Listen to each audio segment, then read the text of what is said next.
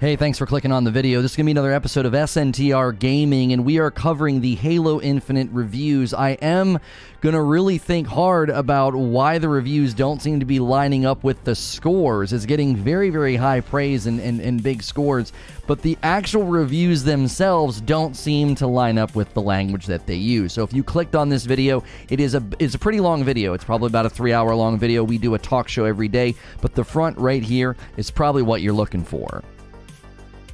This is an SNTR update. The Halo Infinite campaign reviews are pouring in and they are overwhelmingly positive, maybe a bit too positive from where I sit. I am going to look at the actual difference between the language and descriptions used in some of the reviews I looked at when you compare them to the scores being given. If you like these SNTR updates, hit subscribe and the bell button. That way you don't miss my streams or my uploads. Well, I stream on gaming, so check me out over there. So the the, the review scores are just undeniably high for Halo Infinite right now. The embargo dropped and people could start to publish their scores. And we immediately started analyzing some of the wordage uh, and some of the verbiage used when giving the game a 100 or a 10 out of 10.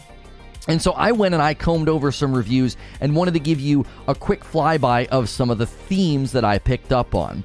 First, let's talk about the story. Many people are saying that the story is it's not bad, it's not great, it's good, but it is pretty safe. It is not very risky. Uh, overall, people are saying they are enjoying the story, but they're not saying anything spectacular about it. Now, you could probably attribute some of this to the overwhelming amount of criticism that they got when they uh, made a lot of the changes and things that they decided to do with Halo 5. So it makes sense that people would look at it and say, "Well, let's let's play it safe. Let's not take a bunch of risks with the story."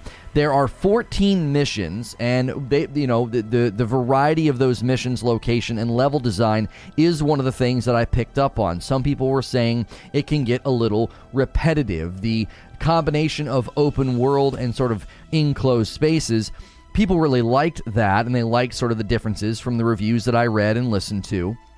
But there were some people that said it could get a little repetitive. You felt like the areas were very samey, or maybe you had been there before. It's like, oh, this is a brand new area, but you had felt like you had been there before.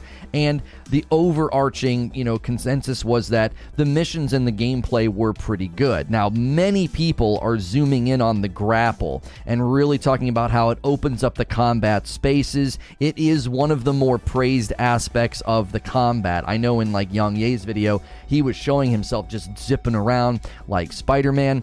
Uh, I noticed something very similar in Skill Up's video he was talking about how much he enjoyed the grapple. And then some of the reviews that I read have really zeroed in on the grapple, really changing combat for people. And I think that was probably a really good thing and an encouraging thing for 343 to see because they have to honor and stay true to Halo combat, but they do want to evolve it beyond where it is. And the grapple is one way that they're doing it.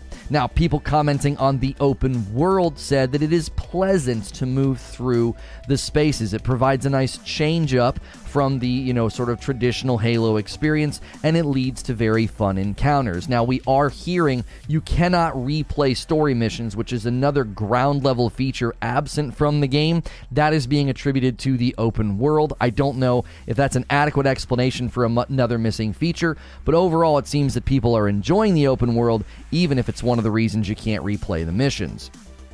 The ultimate consensus is, and I liked SkillUp's phrasing here, he said that it feels like a first pass effort, and he basically concluded, as many others have, that it's good, but it's not great.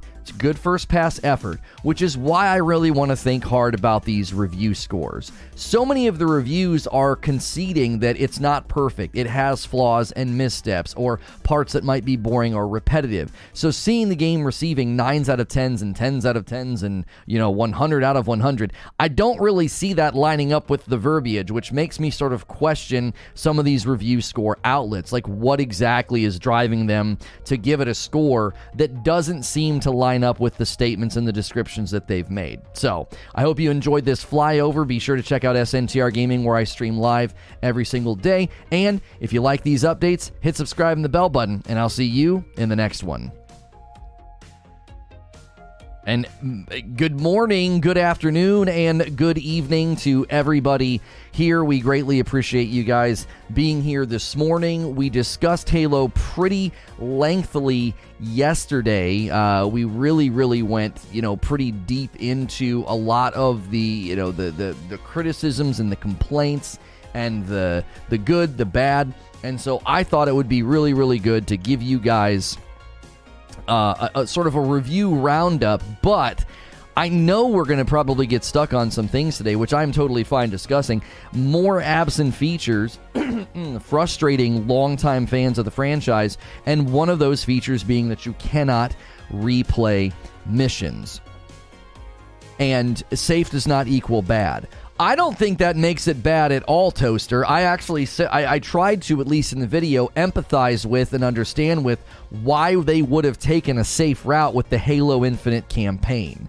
Why they would have said, listen, we we don't want to take a bunch of risks here. Like make a very safe or maybe even slightly predictable story. We need a good Halo story. I, am not criticizing that at all. I I I I understand why they probably had zero zero desire uh, of of what you know the the the, the the risk I'm sorry the risk arc that they would have pop, you know potentially taken. What's good feed? Good to see you in the chat. Um, will not be here when you play Halo. No, that's fine, Mo. I anticipate a lot of the Halo fans not wanting to see those spoilers. Don't worry about that. The Halo core community is roughly seven eight thousand a month last few years with spikes here and there. Halo Infinite's community is over 90,000 on the player base. Yeah, but I think you're I, I think you're coming to a false conclusion, uh, Fliz. You're assuming you're assuming that because that's the number of people that have been consistently playing the Master Chief Collection, that that 90,000 is almost all new people. I, I, don't agree with that conclusion. There are plenty of people who liked and loved Halo and were really looking forward to this as a Halo fan, and they probably don't touch the Master Chief Collection. I, I, I don't think that's a fair conclusion to make. There are plenty of people that just have liked Halo for a really long time and just didn't touch Master Chief Collection and or didn't touch, you know, or or didn't play Halo 5 for a significant amount of time because Halo 5 was, you know, one of the more criticized Halos of the group. Do you know what I mean? 7 out of 10 is not bad either. I don't think anyone is saying it's bad, but 10 out of 10, come on. That I think is the issue that I'm taking with here.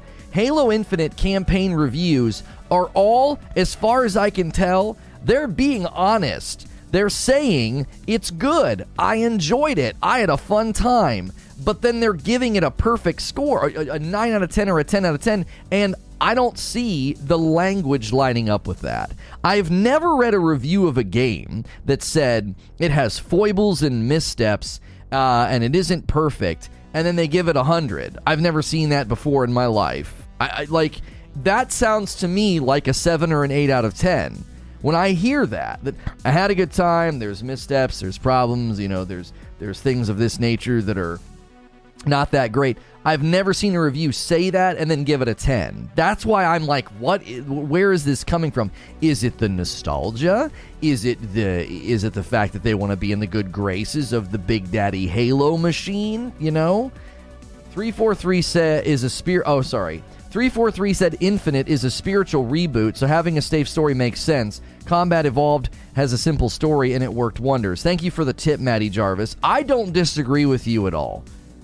I don't disagree with you at all. If they're setting out to do a spiritual reboot, that's how I viewed, you know, um, The Force Awakens. The Force Awakens felt uh, like a very, very similar thing in my book. It felt very similar. It's like we're going to do a very safe, very predictable, very, very familiar story to sort of bring this franchise back to life. And so I'm fine with the Halo Infinite campaign being described as safe. I- am totally fine with that. That's not off putting, that's not worrisome. But safe and good, not great, and you know elements could be repetitive or whatever. I don't see i don't see that language lining up with 10s out of 10s and 100s like that's what i'm confused about. Does a 10 rating mean uh, uh, have to mean zero flaws Tommy, I want you to historically look at and question why 10s out of 10s are so rare. What do you think the answer to that question is? What do you think the review outlets would say if you came at them and said, Oh my gosh, this game was amazing. It was near perfect. It was beautiful and wonderful. Why'd you give it an 8? Why didn't you give it a 10 out of 10? Why do you guys so rarely give games 10 out of 10? They would come back with likely some amalgamation of an answer that, like, there are so few games deserving of a 10 out of 10. There are so few quote unquote perfect games out there. I, the reason that this is an anomaly is because up to now, this is generally not what happens. You don't see every review outlet coming out and and and giving 10s out of 10s. That's not normal. Didn't The Last of Us get 10s? But not this consistent, Mo. All right, let me make my point a little bit clearer. It is one thing for a game to come out and a handful of review outlets to give it a 9, maybe a 9.5 or a 10. And then the other review outlets will be giving it 7s and 8s. You're not seeing a ton of 10s out of 10s? I mean, I saw some in Discord yesterday and I was like, what in the world? In my opinion, you can get a 10 out of 10 perfect score if you don't state flaws. If you state flaws, especially two or three, then it's not a perfect score. I- will take issue with the Metacritic scoring than than even more because it's a hundred on a scale of 100. You couldn't dock it a single point, right? You couldn't dock it a single point out of 100. You know what I mean? If it's got foibles or missteps or or you know it's good not great, there there's not a single point to take away though. You're giving it 100 points. IGN gives 10 out of 10 a lot. I don't follow IGN religiously, but I rarely see 10s out of 10s in my feed. Whenever they post a review and they have like the picture on Instagram or on Twitter and they put the score down in the corner, I actually really like the way they do that, the graphic that they use and the pros and the cons. I don't feel like I see 10s out of 10s all that often. Metacritic scale is percentage based, so it's 100%. Right. That's what I mean. All right, here we go. Here we go. VG247, 5 out of 5. VentureBeat, 5 out of 5. Windows Central, 5 out of 5. Inverse, 10. Game Informer, 9.25. IGN, 9. GameSpot, 9. Destructoid, 9. Giant Bomb gave it a 4 out of 5. Now, if all those 5s out of 5s were 4s out of 5s, and all those 9s were 8s, and the 10 was a 9, it would look normal to me it wouldn't just look normal, it would look like it lines up with the verbiage that I'm reading about the game, right? Wasn't Deathloop given a 10 out of 10? I believe Deathloop was given a 10 out of 10 for other reasons, you know, outside the game. I believe the gaming drought, I believe the the sense of importance in having uh, two characters leading the game that were persons of color. I believe there were a lot of elements that gave that game extra points, like extra credit, if we want to call it that, right? I believe the core game of Deathloop is between a 7 and an 8, but it got a lot of extra credit points, okay? Both culturally and I believe timing wise. I believe Deathloop got rolled over into 10s undeservedly. I don't think it deserved 10s, all right? Also 10 out of 10 are usually called revolutionary. The only reason why someone would give it that now is it's an open world game rather than a linear game. That's another thing I think that T Bone is striking on is that if you're going to give something a 10 out of 10, it should, be revolutionary. IGN gives one major release 10 out of 10 every year for 20 years. So you're saying they do it about once a year? And so uh, this is their 10 out of 10 for the year? Is that what you mean, Fliz? Deathloop's nominated for Game of the Year? Yeah, I don't think it deserves to be nominated for Game of the Year. I think Returnal was a far better game. They both set out to do something similar make a mainstream rogue, and I think Returnal kicks the snot out of Deathloop. Sound design, game design, refined controls, the combat, all of it. Deathloop has actual flaws within combat, within combat flow, within the AI response, inconsistency in AI response, the, the AI target acquisition and accuracy. No, Deathloop has so many actual provable flaws if you're going to compare it to Returnal. Deathloop is Deathloop is got it. I'm telling you, Deathloop got the nomination and got the praise that it did because of the cultural importance of the two leads being persons of color, as well as the fact that it arrived during a gaming drought when everyone was starved for anything good, and it got well, well overpraised. I can celebrate the fact that you have two lead characters that are persons of color. That's awesome. That's great. The voice actors are brilliant in that game. They deserve nominations. I actually said that when I was playing it. I think both of the voice actors in that game deserve nominations. But none of that means the game deserves to be voted for Game of the Year. That's not a reason that you nominate a game for Game of the Year. Just because you did something important or courageous or brave doesn't mean your game is Game of the Year. That's not the way, that's not the merit of a Game of the Year. So, Deathloop is boring game compared to Returnal. I, I don't like using terminologies like boring because that's subjective to the user. I'd, I would prefer to talk about the substance and quality of the game in the most subjective ways possible. Halo might have used their buying power to squeeze into the conversation. I don't know. If you're the only game of the year, then you're game of the year, right, Matthew Fischetti? Like there was not a lot of competition either. Like, uh, you know, Psychonauts 2 won Best Xbox Game of the Year, and I'm like, were there any other Xbox games that came out? Like, what was it competing against? Some poor little indie title? Like, Xbox didn't have any launches this year. You know what I mean? I saw that Mark Hamill and Jason Sudeikis were reading lines from It's a Wonderful Life reboot. I'm interested, even though the original's a 10 out of 10. I don't know why you would remake It's a Wonderful Life. That would be like remaking Citizen Kane. There are movies that you should leave alone, and that's one of them. Uh, what's the poll today? Um, here, let, let's do this. Let's just do this. All right. Halo Infinite campaign review scores. Do you trust them? That's what I want to know. Halo Infinite, the campaign review scores. So the Halo Infinite campaign review, uh, the the scores themselves. Do you trust those scores? Because I don't trust the scores. I'm not seeing language that lines up with the scores. I'm seeing language that's indicative of a 7 to an 8, not a 9 or a 10.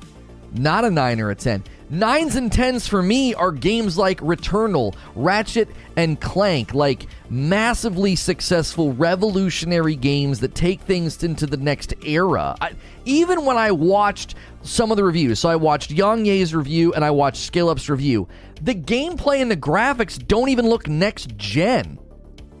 We're talking about games that launch like Ratchet and Clank that are mind blowingly next gen. And. W- Eh, this game doesn't look like that. It looks like a good game that is worthy of praise, but it's not worthy of nines and tens. I'm not seeing a single thing that tells me that. I don't understand. The campaign is good, 10 out of 10. What? What do you mean, Veter? To summarize the state of the game, so Halo Infinite campaign reviews are in, and overwhelmingly positive, and I think this is very important given that people are seeing Halo Infinite 10 out of 10, Halo Infinite 9 out of 10, just listen to the list of base level features that are not here at launch. No co op, no level select, no replay of missions, no Forge, no Slayer as a playlist. You can't pick it. No SWAT in the game at all, right? No career stat or medal tracking. Many items stripped out of the battle pass and put into the store. No armor customization earned from just playing the game. Well, wait, that's not true. You just play the game and you level up the battle pass. That's inaccurate in the list here. You have to pay for the color blue. Red 2, that's a separate charge. No cross-core customization. That's a good that's a good critique. Weaponized FOMO. I don't know about that poorly designed challenges that discourage playing the uh, playing to win and suck the fun out of everything. Challenge swaps. The list is getting a little shaky in my mind. The list is getting a little opinion laden. I think the first couple really drive home the point that this is a 7 or 8 out of 10 game. It's literally missing stuff. How does it like Ghost of Tsushima 10 out of 10 game, that's the standard and it's not there it's not a 10. Why again, that gets subjective. Like you you like yes, I love Ghost of Tsushima, and yes, I think Ghost of Tsushima is close to a, a, a 10 out of 10 game. I would actually give. This is where I don't trust the scores. I would give Ghost of Tsushima a 9 out of 10. Why? There are elements of Ghost of Tsushima that I think are lacking and required some polish. So I'm not going to give it a 10 out of 10. You guys could have th- thought better about some of these things here, here, and here. That's it. I'm done. Those are my criticisms. 9 out of 10. Do you see how hard it is to get a 9 out of 10 in my book? I, I don't think it's as easy as, like, well, it's a good game. If everything's a 10 out of 10, then nothing's a 10 out of 10. That's exactly right, Zubair. I want you to strip away your Halo bias for just a second. All right? Strip away your bias for just a second. Just th- just track with me here. If I told you, let's go to Aliens Fire Team as an example. Let's go to Aliens Fire Team. I said at the time that game came out, we need to be okay with good games launching. It's a good game. It's not spectacular, it's not mind blowing, it's not revolutionary. It's just a good game. It's fun to play with your buddies, right? It's a good game. I give it, you know, seven or an eight.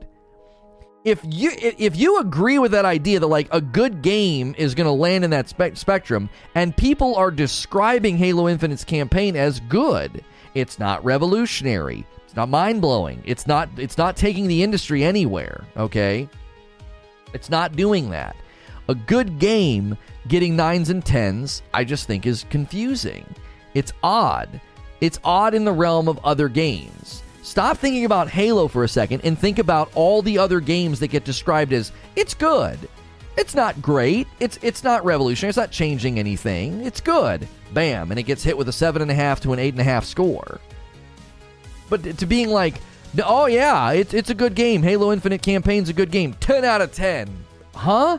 That's a there's a dissonance there. That doesn't make any sense. It, that, that doesn't add up to me. I think we are seeing, especially considering the fact that you can literally go, you can literally go and you can read the Metacritic reviews, right? You can go and read them, all right? You can go and read them, and that's those people aren't being paid, not not necessarily, right? I don't think the Metacritic people are being paid. I think it's nostalgia. I think some of the Metacritic folks, well, actually, no, I take that back. I think there's two things at play here. The people on Metacritic did get early access to the game, and they want to stay in the good graces of Daddy Halo. So there's two things in in play here, right? Nostalgia, right? And the relationship with the big title. I, I think it's twice. I, I I think there's two elements to this. I think there's two things that are active going on. What do I think needs polishing Ghost? Just curious. I think some of the uh, the mechanics with respect to he turns into like Sherlock Holmes or Batman, and he's like the ones where you have to like go up and like like hit the button to look at the item. I think those are designed very poorly. Sometimes you can't even find the thing you're supposed to look at. I don't think they're enjoyable. I don't even think they're designed that particularly well. I whenever you go to like plan an attack and you got to like look and hit X and then look and hit X and look and hit X, I also think that could have been designed a little bit better. They're very minor gripes. I mean, again, it drops it from like a ten out of ten to me to like a nine or a nine and a half, right? Windows Central is getting paid, right? Like that's the thing. Like you, you see, window. What was the what was the Windows Central score? Were they the one Windows Central?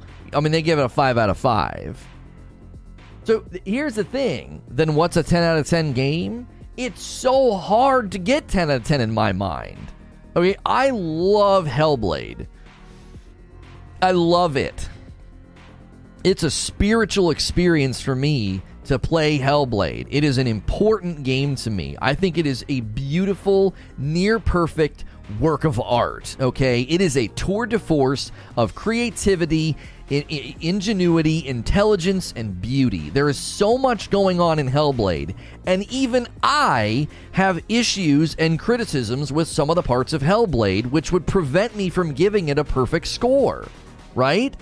The running from the fire monster, I think, is a terrible section that leads to frustration and confusion, and it's not like that's not that's not a thing, right? also, I think the one area where you can't really see and it's all fuzzy, I just don't think it plays very well. Now, that's subjective to me, which is I'm the one giving it the score. I think those areas are rough and not that great. I think they're too much of a departure from where you are at the game at that point. Now, the boss you fight in the dark is another one where a lot of people don't like that fight. They don't think that fight's executed that well. I actually don't mind the fight in the dark, but I do see their point. Like, there's elements of the fights that are annoying, okay? And so that's why I just I can't give Halo, I can't give Hellblade a perfect score. Halo Infinite campaign getting perfect scores when people are saying it's good not great, that doesn't make sense to me. How does that stack up in your mind? Stop being a Halo fan for a second and really question it. It's just odd. Some of our favorite games are likely not 10 out of 10 games. We love them all the same. That's why number scores are inherently flawed. Okay, here's an article from IGN. Every modern game IGN has given a 10 out of 10, right? They've given Microsoft Flight Simulator a 10 out of 10, Last of Us 2, Persona 5 Royal, Half Life Alyx, Red Dead Redemption 2, God of War, Celeste, Super Mario Odyssey, Undertale, Legend of Zelda Breath of the Wild. Okay, I have enough to go on here, okay? So I'm supposed to believe the size and the scope and the beauty of Breath of the Wild or God of War, I'm supposed to believe that the Halo Infinite campaign, lacking base level features, being described as good, not great, is equal to Breath of the Wild and God of War. That I'm supposed you're you're giving these games the same score. One is launching with missing features and it's been described as good, not great. It's been described as repetitive. It's been described as safe. I don't. That, that doesn't. That makes absolutely zero sense to me. VG twenty four seven literally said it's not perfect, but then they gave it a ten out of ten. Right? If they would have said it's not perfect and gave it an eight or a nine, I'd be like, oh, okay, that makes sense. Why is it lacking baseline features if it's a brand new game on a new engine? Because it's the continuation of the franchise.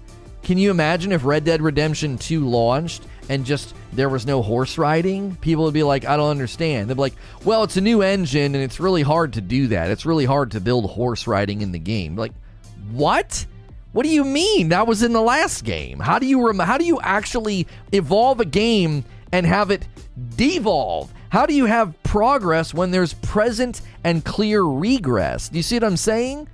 Listen, this is why I think the the, the the the continuation of a franchise should have to do significantly more in the game awards. I've said this, I'm being consistent. New IPs should get better treatment when they're being reviewed or nominated for game of the year. I've said this. Why? Because they have to do a whole lot more to earn trust, praise, and loyalty. An established franchise has to work harder in my mind, and you are justifying a regressive devolution launch of Halo, acting like, oh, this is totally fine though. They built they built a new engine. That has nothing to do with the discussion. In the grand scheme of things, if I'm judging the game based on its merits, as I believe all these people have, I'm not hearing descriptions of a revolutionary, groundbreaking great step forward for the Halo franchise. 10 out of 10, 100 out of 100. It's not regressive, it's new. If any other game did this, you wouldn't say that. Newtonian with a $2 tip. Xbox apologists are capping off Microsoft for no games. I, I don't understand your statement. Is it a devolution? So, let me ask you something when Destiny 2 launched without random rolls and everybody complained, why did we complain about that? When Iron Banner didn't have the quality of life improvements that existed in Rise of Iron, why did we complain about that? Because it was a step backward. It was a removal of quality, it was a removal of a feature that was beloved. And you're going to sit here and, and, and tell me with a straight face that the lack of co op and the lack of the ability to replay missions is not a devolution, you're insane if you think that's a devolution. You're removing pieces. Those are things, and it got fixed. Right. And I am talking about the game at that point, Fliz. At that point in time, nobody would have described Destiny 2 as good or, well, it's new. No, it was described in the appropriate way. Regressive devolution a step backward. This isn't this doesn't re- this isn't even retaining the base level quality of the previous game when it hit end of life. What on earth are you doing? And everybody was right to say that just like you're totally in your right to look at Halo Infinite right now and really question how is it getting perfect scores when it's missing base level franchise standard industry standard features. You just I don't under you know what I'm saying? That's my issue. I don't listen. I'm not saying the game's bad. I went and, and, listened to the reviews and read the reviews. I'm like, good for you. You guys did the seemingly impossible. You were an embarrassment last year. You got delayed a year, okay? You got delayed a year, and you've done it. You've launched a game that people are saying is good and worth playing. They're like, no, it's good. It's worth playing. It's not amazing. It's not revolutionary, but it's good and worth playing. That is a feather in the cap of 343 but none of that sounds like 10s out of 10s and 100 scores to me. Reckless Gambit with two months. Great stream, not perfect. 10 out of 10. Are you going to play the campaign? Yes, I will.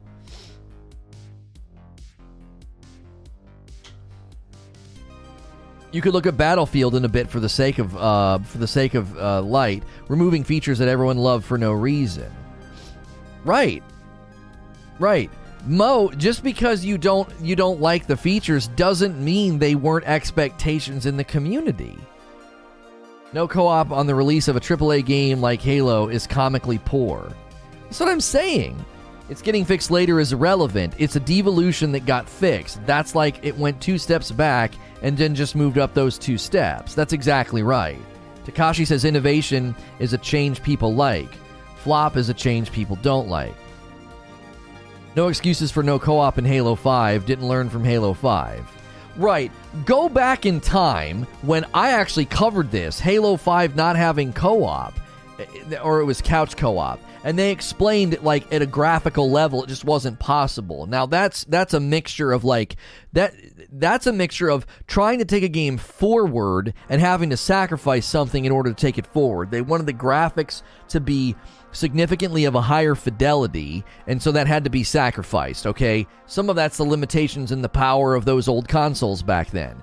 I think that's a little bit different than, okay, you heard people were upset about no couch co op, and they're like, I'll do you one better. There's no co op at launch at all. You know what I mean? Destiny 2 got 10s out of 10s also. Did it really? Who gave it a 10 out of 10? I remember the first week being really good for Destiny 2 and it got a lot of praise and then everything kind of fell off everything kind of fell off the wheels in the weeks that followed. I don't know that the game is a 10, but the reviews are opinion. So if it's getting 10s, it's their opinion. No, no, no, no, Scott. I think you're misunderstanding. I readily understand that when I interact with a, a Halo Infinite campaign review, I understand that I'm interacting with somebody's opinion, okay? You're, you're not understanding the point that I'm making. I read their reviews, I listened to their reviews, their opinions, all, I said this morning, they seem honest. They seem like a genuine representation of the uh, of the uh, of the product. The scores don't seem to be a representation of the language that they used when describing the game. Do you understand the point now? I'm not saying that their opinion is wrong or they're liars. I'm saying no. I, I read the reviews. I, I watched the, the videos. I, I, I did. I was like, okay, yeah, yeah. People are saying it's good. People are describing it as a as an enjoyable game. But the language is not is not indicative of the score. That's where the dissonance is right now for me. A two dollar tip from Brandon. Don't be mad. Halo is a great game. Why hate it? Sad.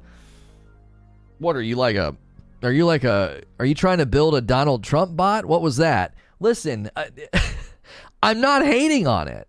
I'm not hating on it. I, I, I'm, I'm, I'm. I even said moments ago, good for them. After what happened last year, the fact that they've launched a game that is being praised and enjoyed, that's an achievement. Okay, that's not an easy thing to do right now. You read the opinion. Did you read the scoring criteria? Well, I'm not going to go and read every single scoring criteria, Robert, but if you're going to take the pieces of the game apart, okay, and you're going to add up a score from those pieces, as many of these reviews went through those pieces, they had issues with the pieces. So how is that turning into the net of a, of a perfect score? It doesn't make any sense. If I busted up a game for you, Robert, and I said, I'm going to talk about the story, the campaign, the graphics, and the replayability. And as I go through the story, you know, the, the, the combat, I'm sorry, the story, the combat, the graphics, and the replayability. And as I go through those four parts, I have criticisms of each part. If I get to the end and I say perfect score, wouldn't that be confusing? You'd be like, I don't understand. You had criticisms. You said that there were things that weren't right, needed fixed, needed polished, were rough around the edges, or unsatisfying, or whatever. How do these four parts add up to a perfect score? It would be like a teacher going over your test and being like, uh, section one, yeah, a couple of marks here, two, yeah, three, okay, four, okay, couple of couple of mistakes here, perfect score. You'd be like, that's what? That's not indicative of my performance. I hit the tree again. I got to be careful.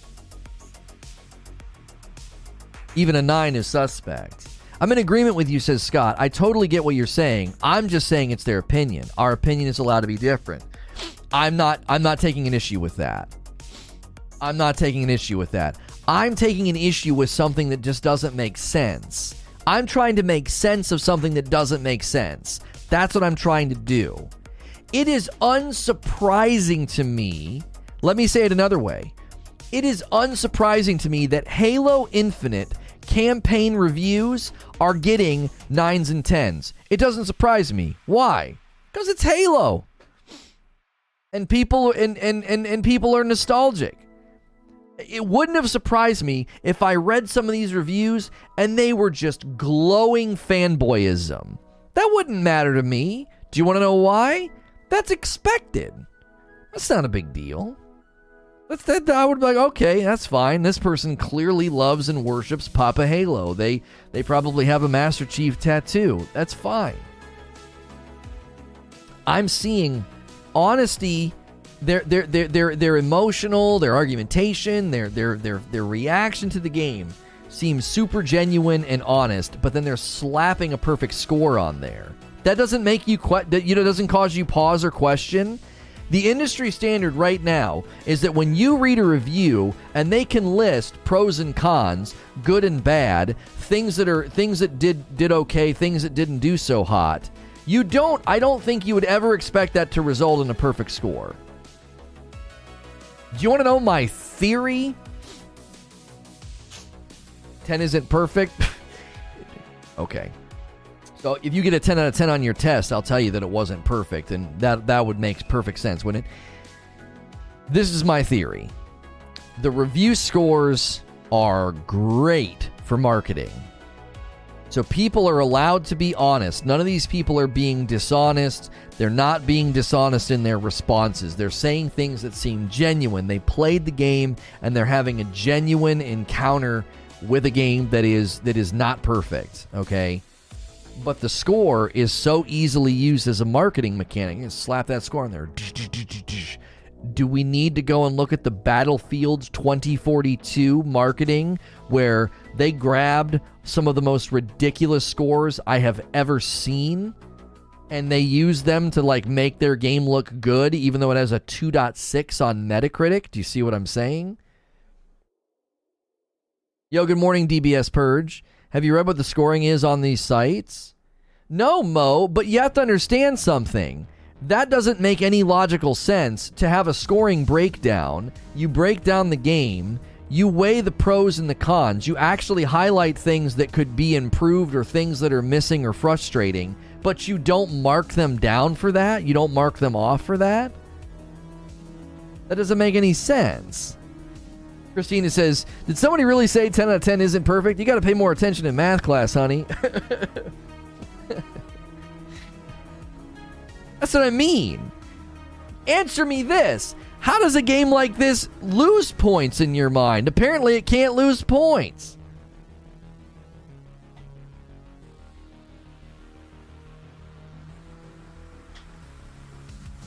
Lono, don't dismiss 10 out of 10 isn't perfect. If you start as at what a bad game is, you can see that. To us, 5 out of 10 is average. To IGN, 5 out of 10 is bad. That crunches the review scores at the top.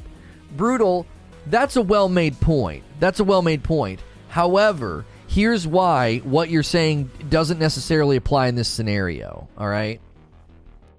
Virtually all of these people giving these reviews would not be doing this if it were another game. I've never seen any of these review outlets say it's good, not great. It's got areas that are repetitive. It's got things that, that are missing. 10 out of 10. I've never seen them do that. If a game launched and was missing features that the community expected, established features for that game's franchise, were missing, and there were elements of the game that were lacking, I would never expect one of those people to give it a perfect score. That's not how they review. That you see they're breaking their own standard. They're breaking their own standard. I don't trust the scores. I'm sure it'll be enjoyable Game Pass coming in clutch this year. Yeah, I have. I I'm not sitting here trying to sway you and, t- and tell you that the game is bad. I bet you I'm going to play it and be like, this is a hot game. This has potential. I, from what I saw in the review footage that they were allowed to release, the whole time I was thinking in my mind, this game's got potential. It's got potential. I didn't see anything that was 10 out of 10. I saw I saw graphics that haven't been pushed far enough, and I saw combat that seems like it's stepped up a notch, but I didn't see anything that was 10 out of 10 masterpiece perfection. I didn't. So I'm like, that's the issue I'm taking with it. 95 rounds up. Yeah, right, right, right. So I read people that I felt like they were being honest. I don't think these guys were writing reviews. They're like, yeah, it's amazing. Oh, it's just nothing. It's got zero flaws. There's just nothing wrong with it. No, I felt like they were genuinely interacting with the with the with the genuine article. You still trust Halo reviews? Yeah, let's look at the Halo 5 Metacritic divide. You ready for this? You ready for this? Halo 5 Y'all remember Halo 5, right? It was rough, wasn't it? Metacritic reviewers that are allowed to submit their reviews early most of the time, and they're like they're the they're the meta score, okay? 84. The user score is a 6.4.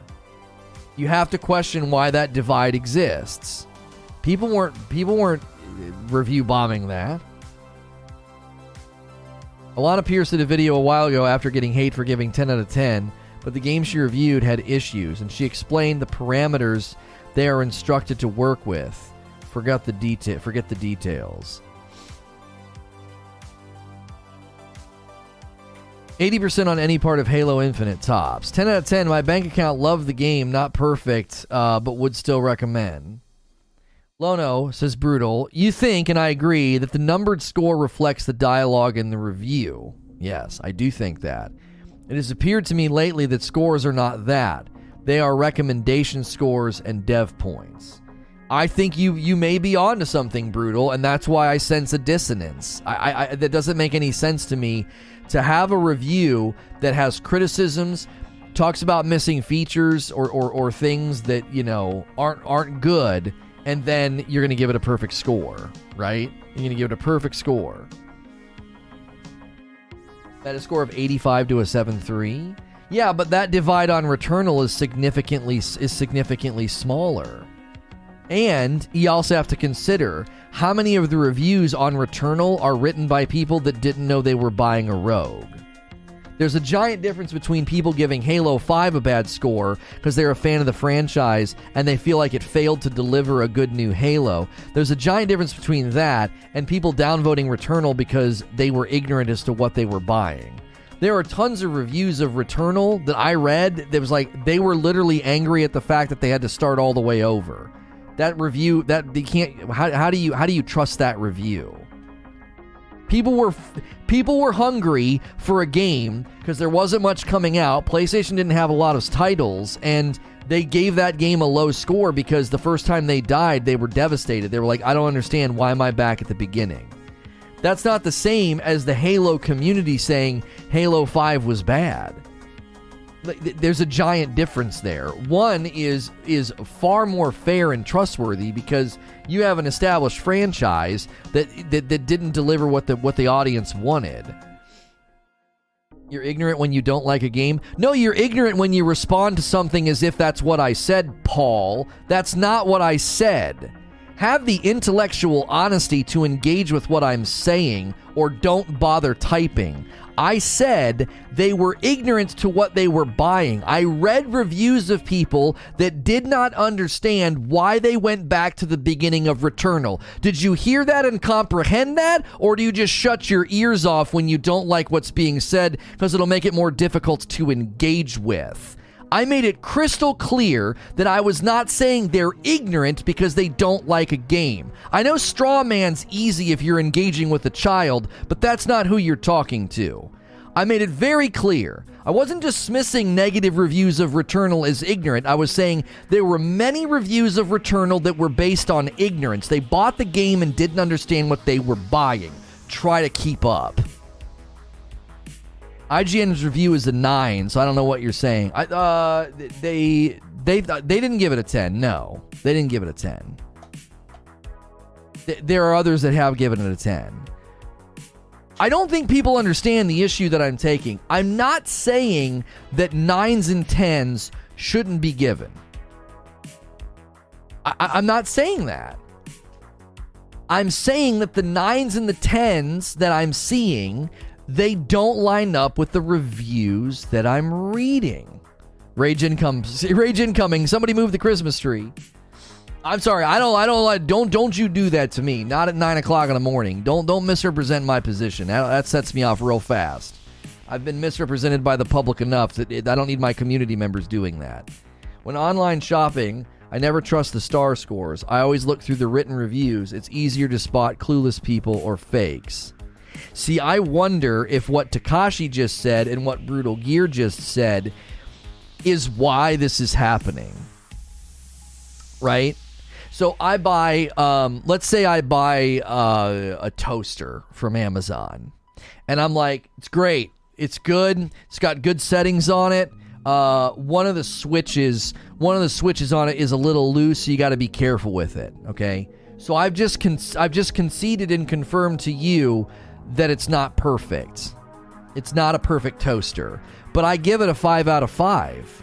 Why? Well, I'm saying, oh, it's a good toaster. It's great. Like, buy it. I'm saying to, I'm recommending it, even though it's got something about it that I don't like. So I'm wondering if that approach to reviews is coming over into gaming and then having the same effect. Somebody's saying, look, Halo Infinite campaign, my review. Okay, good, it's got some bad, it's got some repetitions, got some things that are lacking, things that I really didn't, you know, was hoping would be there. Overall, I had a good time. Five out of five. Check it out. Go, go, go get it. Go buy it. That's what I think is happening. I in, in Brutal Gear touched on this. Like it's more of a recommendation. The reason that I take issue, okay, the reason I take issue with that methodology of scoring that's not what these scores are viewed as.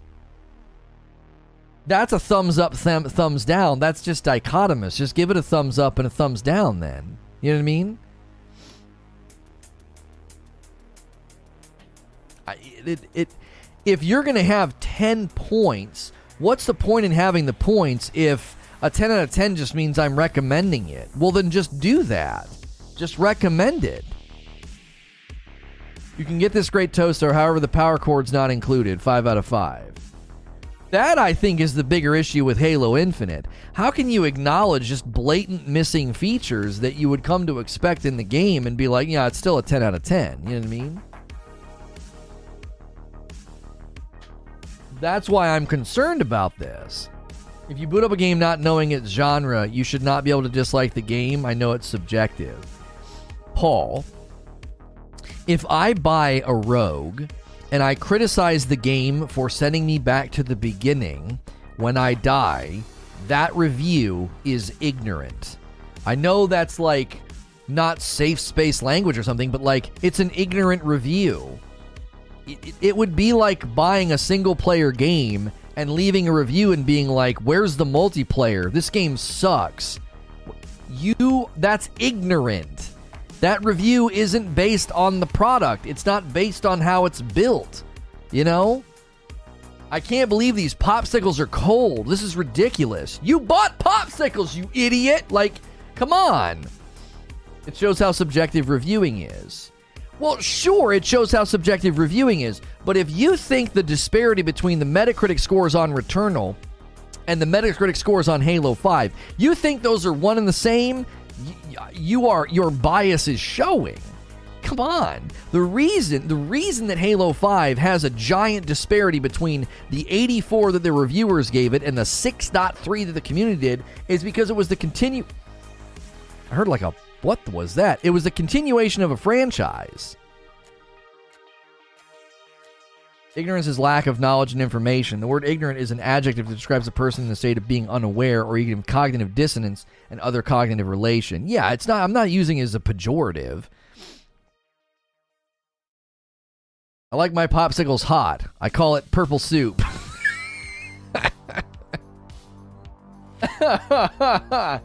Uh, that's like reviewing a product and giving it two stars because the box was messed up on arrival. Right, you're not reviewing the product, you're reviewing the shipping process. Exactly. Exactly. Uh, people confuse ignorance with stupidity. There's nothing wrong with being ignorant, right? And and I think unfairly to Returnal, right? We're, we're, we're, we're, Returnal was unfortunately launched at a time where it was sort of set up to get bashed by people if there would have been a, a, smattering of games out at that time and people were being a little bit more choosy with their purchases, they would have gone to Returnal, they would have watched and read reviews and been like, this doesn't sound like my kind of a game. A rogue? I don't like rogues. Derek says, We're talking about a fan base that unironically says things like My Girl Cortana and find Master Chief an interesting character. 10 out of 10 expected. hot popsicles. hot popsicles here, hot popsicles. They're like, hot popsicles? What's that? Well, it's basically warm Kool Aid. Buy a car and it's missing the airbags, can I give the car a 5 out of 5 safety rating? But you would have known that the car didn't have airbags, and that's on you. No, no, no, no, Paul, you're not interacting with what Murph Dog asked. Hang on a second. Pump the brakes. Pump the brakes. He said, if it's missing airbags, can I give it a 5 out of 5 safety rating? If you're rating the car on the merits of established industry standard car safety, the absence of airbags would be a reason to lower its score with respect to safety rating. He's not saying he's reviewing the car on how it looks, drives, handles, feels, or if it makes him feel good about himself. And he's going to self narrate his life like Matthew McConaughey. That's not what he said. He said, Can I give it a 5 out of 5 safety rating if it's missing airbags? That is an excellent analogy, and here is why. Within the industry right now and the established st- franchise of Halo and the industry standards of gaming, it is really difficult to look at a game missing features that it has had up to now and somebody being like, 10 out of 10, baby. What? It's missing features. Its battle pass is an embarrassment. Now, this is where it gets really, really tricky, okay? Really tricky. These people are reviewing the Halo Infinite campaign, and the Halo multiplayer debacle is not included in a lot of these reviews. Do you see the sleight of hand going on? This is Halo. Oh, so this is what's going to happen. Mark my words. Halo Infinite's marketing, and it's already happening. Go to Metacritic. Go to it. It's it's it's where, where's the picture? Where's the picture? It's up here. Yeah. Halo Infinite on the Xbox right now has a Metacritic score of 86. An 86. And you know what all those reviews are based off? The campaign. Now that is what I call sleight of hand disingenuine review scoring. That is not the game as it, as in its entirety. It isn't. Halo in its entirety is the campaign and the multiplayer, hand in hand, hand in hand. And and now we're gonna see now we're going to see reviews blazoned on the marketing and trotted out and shown off to the public. Yeah, look at Halo Infinite. It's getting 10s out of 10s and 5s out of 5s. Sure it is because you you're only trotting out the review scores on the campaign. This is an ongoing game. This is Halo. To, to, to quote SkillUp, like Halo 3's launch was a cultural event because of the multiplayer aspect. I don't. This, this is this to me. I'm telling you, I, th- there is something off with all of this. I, it makes it makes my spidey sense tingle. The, the, the, multiplayer is free to play. It's still a part of Halo Infinite, though. That doesn't. So, Call of Duty Warzone is free. That doesn't mean it can't be reviewed as it exists, right? Is Vanguard's multiplayer free? I don't think it is. Like just because it's free doesn't mean doesn't mean you can't have re- it, it's it's it's a product. Are we really going to do that? Are we really going to say that Halo Infinite exists in two realities? It's multiplayer and it's campaign? No, everyone's going to see Halo Infinite 10 out of 10. The multiplayer is great. What are you saying? The battle pass doesn't affect the gameplay right now. Hand sitting. If you spend even a modicum amount of time reading the community's feedback on the multiplayer, I don't think it could be described as great and without flaw. I don't think you can. There are a, there are a variety of technical problems that are cropping up in the multiplayer, and you can't pick Slayer from the playlist, and it doesn't have SWAT. Are you gentler on a review of a $10 toaster versus a review of a $1,000 toaster? Sure. Sure, that has an effect as well. So, what? Because of the. Are you saying the entrance price on this is affecting review scores, Zubair? It's free, so it can be crappier without the crappy account without the crappiness counting. That's right. I, that's what I mean. Like, I, th- this to me is bizarre. This is this is a new animal. In a, in a way, it's a genius split, says Brutal. Halo Infinite does exist in two realities now, one paid, one free. It's no longer a single package, but the brilliance is a lot of people don't see the split yet. Just skip over everything? What did you say, Greenside? I'm not skipping over everything. It's not on the physical disc, so the reviews don't cover it. Well, that's what I'm saying. No one thinks that this is a little. You don't think this is slightly. I don't know. This is a new era. This is a new era for Halo. Halo is launching split right down the middle. Split right down the middle. And all of the reviews are being trotted out as Halo Infinite is getting 10s out of 10s and 5s out of 5s. And the multiplayer problems, criticisms, and the fire on Reddit, well, that that that's not getting onto the center stage. That's you know what I'm saying.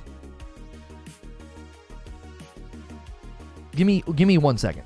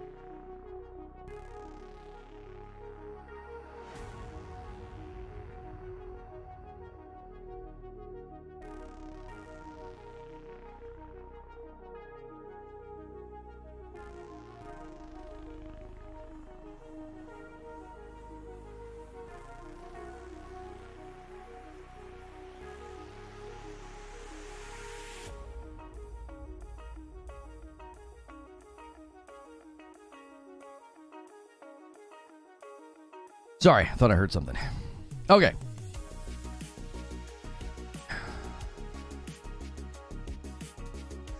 Sorry, I voted yes because I trust reviews I watched who gave it high scores, recommendations, ACG, Halo Canon, and they gave it high marks. Okay, okay. I mean, I went and read the reviews and I, I listened to some. I did it on purpose. I was like, I want to, I want to hear what people are saying.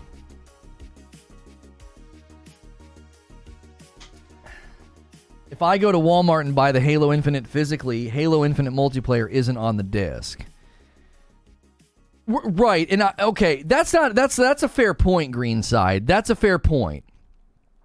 For people that want to be informed about the quality of Halo Infinite and potentially making a purchase, that is true. They only really need to know about the campaign. You're not wrong. That that's not wrong. I, I I don't have an issue with that. It does feel misleading though. As for the multiplayer being free, if somebody gave you a free meal and it sucked, you could still tell people that you wouldn't recommend eating that person's free food, right? We've resolved this argument, but woof, it was spicy. Yeah, I wasn't able to keep up. I wasn't able to keep up in there. Uh where it, there is no specific Oh, I'm not seeing it. I'm not seeing what you respond to. they're not different games, but that's how they're being categorized. That's the that's the thing.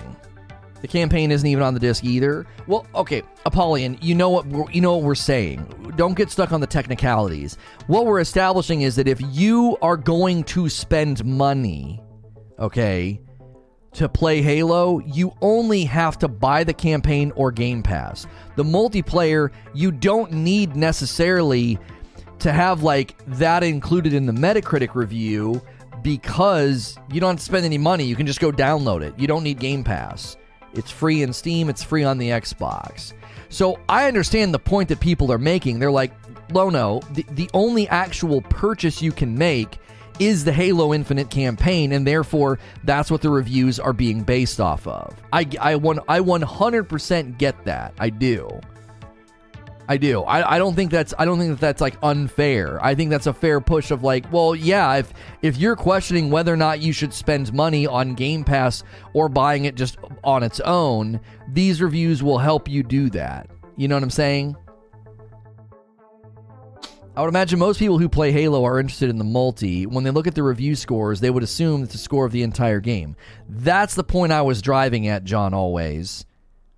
At a technical level, what what is happening isn't necessarily wrong. However, the public viewing these review scores isn't thinking at that level of nuance. They're not. They're absolutely not. If you saw review scores, like let's just say, as a thought experiment, let's say Call of Duty Vanguard made their multiplayer 100% free, but you had to buy to play the campaign. So let's just say they structured it the exact same way as Halo Infinite.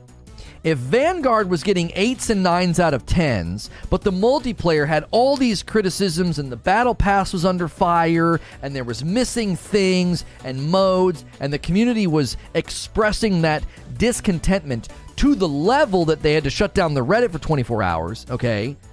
And you saw those Call of Duty Vanguard scores at 8s and 9s and 10s, wouldn't you question that and be like, now, wait a minute? Call of Duty Vanguard as a whole package is not an 8 or a 9 or a 10. It's got it's got things that the, the, the, the developers themselves are admitting need to be worked on and improved. If the developer walks out and says, "Yep, we need to work on and improve these things. We really do. We appreciate your feedback." How can you turn around and be like, "Yeah, 9 out of 10 game, 10 out of 10 game." It's got it's got problems. It's it's got uh, you know it's got issues. It's got a lot of room for improvement. It's got base level features missing. You would really wonder what in the world's going on. How is Call of Duty Vanguard getting nines and nines out of tens? Not, how is it getting nines and tens? The multiplayer has all kind of issues and problems. Let's compare it to Battlefield 2042. If you had to pay for its campaign separately, oh wait, uh, Infinite must be really fun, like everyone's saying. I think people need to come down out of the cloud of of opinion uh, opinion clashing and come down out of that cloud and get on the ground with me. I'm talking about the uniqueness of this situation. I'm not up here expressing my opinion about the game or trying to sway your opinion about the game. Come down out of that cloud because you're feeling threatened by the tone of my voice or my passion and thinking that like I want people to hate on the game or not enjoy. That's not what I'm doing. Your your opinion and your your feelings are not under threat here, all right? Come down out of that cloud and get on the ground with me. The uniqueness of this situation in to me is operating at so many levels. Number 1, I'm reading and consuming reviews that are establishing that it is a good but not great game. It's worthy of checking out and it's getting perfect scores. That to me is odd. That's anomalous in the industry. That's not normal. Typically, when I read reviews like the ones I read last night and listened to last night, I see sevens and eights, maybe a few nines. Okay? The other area where this is strange and anomalous, they have split the game in two, so all of their review scores are high marks, even even though it's missing it's missing features, and it has nothing to do with the multiplayer.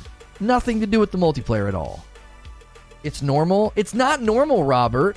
When I read scores of nines and tens reviews, they're glowing. Glowing. Like this game is amazing. It's monumental. It's it's industry shaking. Games like God of War and Breath of the Wild.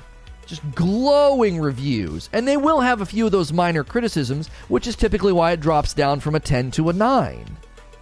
I didn't. I've not read a single review that I'm like, and and concluded. Yeah, this person is just glowing and just oh, so much praise. No, the scores are being used as a marketing mechanic, which is related to the second thing, the second element that is anomalous here. We have a game that's been split in half. So all the reviews and everything the public's going to see with respect to like what are the review outlets saying about the game?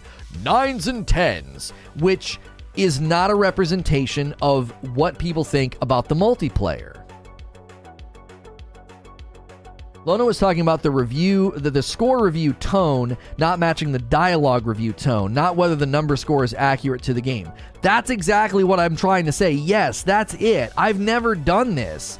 I've never gone and read a review because when I see a 9 or a 10, you better believe I'm going to go read that review. What the heck? Why is this game getting so much praise? And the reviews are just glowing. Oh, it's amazing.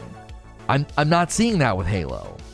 I'm seeing good reviews. They seem accurate. And then I see a score that's not that's not indicative of what I've read. This is Spicy Bear, but not Dangerous Cranky Bear. Your mamas are safe from insult for now.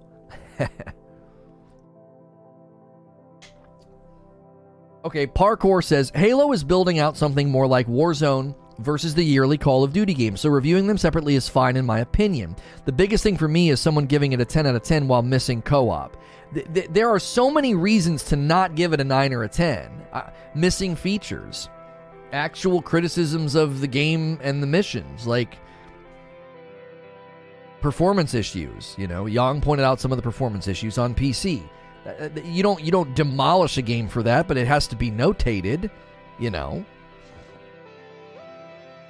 I saw a cutscene hitting 40 frames on in Yong's review. A cutscene? The frick? What are you doing? How did that happen? How do you not have a cutscene optimized?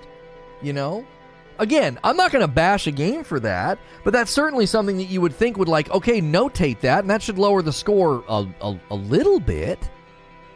A teensy, a teensy bit. You add up a couple of teensies, and you know, it, you know, it, I don't know. I 100% agree about the marketing plan you're discussing. No co-op until March potentially. Oh, I yeah, it's yeah okay so let, let me let me give you let me give you a zoom out analysis here on the community and the community's relationship with 343 and Halo and why all of this is concerning to me. Because I think a lot of people might not really understand like why I'm why I'm ringing the fire alarm bell. Like this is all bad okay?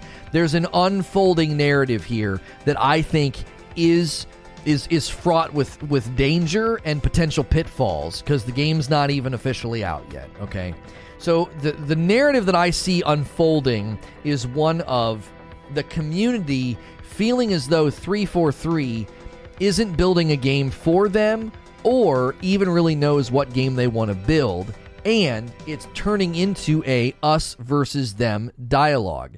This obviously was made worse when people highlighted significant issues with the battle pass. Keep in mind, this is a growing sense of distrust. If you go all the way back to my commentary about the threat detector needing to be switched to traditional Halo radar, that was the beginning of what I would consider to be a distrust in the community about this game and 343's management of this game. Okay? So, track with me here. There's a lot of pieces to this, and I'm going to try and make an overarching case so I won't interact with chat for just a moment. You have the threat detector switch to traditional radar. That's kind of like a man, you guys should have known this, but okay, you're willing to act fast. I'm going to give you credit, but I said in my video, this this is a little concerning that they would miss the mark on this. Then the information comes out that the battle pass is going to progress purely based on challenges, and they receive negative feedback about that philosophy because other games have tried this. I immediately notated when I covered it that Titanfall tried something similar with their prestige system, and it caused what? Gameplay breakdown. People ignore the objective and they ignore winning because they're working on a challenge. I mention this because that was a major criticism of the Titanfall system. So now the distrust is a little bit higher. Why would you have us progressing on the battle pass so slow? They make assurances that you'll move along just fine in the battle pass. Then they reveal that the first season will last for six months, which causes a little bit of questioning concern about the longevity, and that seems very long. You're going to be stretched very, very thin. How you know how much are we going to you know conceivably do in the multiplayer for a six month period? So the distrust continues. Then we find out during uh, the sort of the press and the announcements that the game is going to launch without co-op and without Forge. Again, this is all stacking up, stack, stack, stack, stack, stack. The distrust is mounting. Like, what game are you building? You, you, you have to see laden underneath all of this, baked into all of this, is a sense of concern and a lack of confidence after their embarrassing display last year. Okay? They have their embarrassing display, and everybody is looking at the situation and thinking like, you're, so so you're also after delaying the game for a year, it's launching without two of the most fundamental Halo features within its life cycle: co-op and Forge. Really, it's not couch co-op. Like co-op is gone. Then we find out that in the multiplayer, you will not be able to select Slayer as a hopper, as, as an actual playlist, and SWAT is not in the game. The distrust builds. You look at the battle pass, the battle pass progress- progression. It's absurd. Within the first 24 hours, they are having to try to meet the community in the middle and make adjustments to the battle pass. So the theme of 343 misfiring on Halo Infinite is just continuing. Like what you guys didn't know that this wasn't going to be enjoyable. Did you run any simulations? Why on earth would you have it progressing this slowly? The changes that they make aren't even good enough. They're going to give you 50 XP for every match. It's a total bunt that doesn't even get anybody on base. So then they update again the Battle Pass progression in a way that I criticized because it doesn't meet players where they are. They want you to log in every day and play five to six games, and then that's the end of your optimized progression on the battle pass, you're better off not playing for long periods of time. And I took issue with that and said, listen, this doesn't land on people who live very, very busy lives, and they might have to allot all of their gameplay sessions to Friday and Saturday. And the minute they get past game five, they're having a depreciating returns of XP. This is not a good system. So the distrust continues.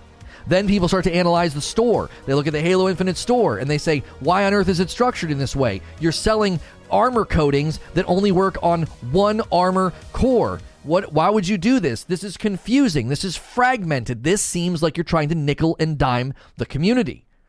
The distrust continues. Then the distrust and the frustrations and the fever mounts and hits the ceiling because people see that things are removed from the battle pass and then have been put in the store and the and the anger and the ire hits a hot level and a CM decides to respond on Reddit. And his response is a little smarmy, a little a little cutting. It's it's I wouldn't say it was uh, it was tactful, and Negativity to toxicity levels hit such a high level that they shut the Reddit down for 24 hours.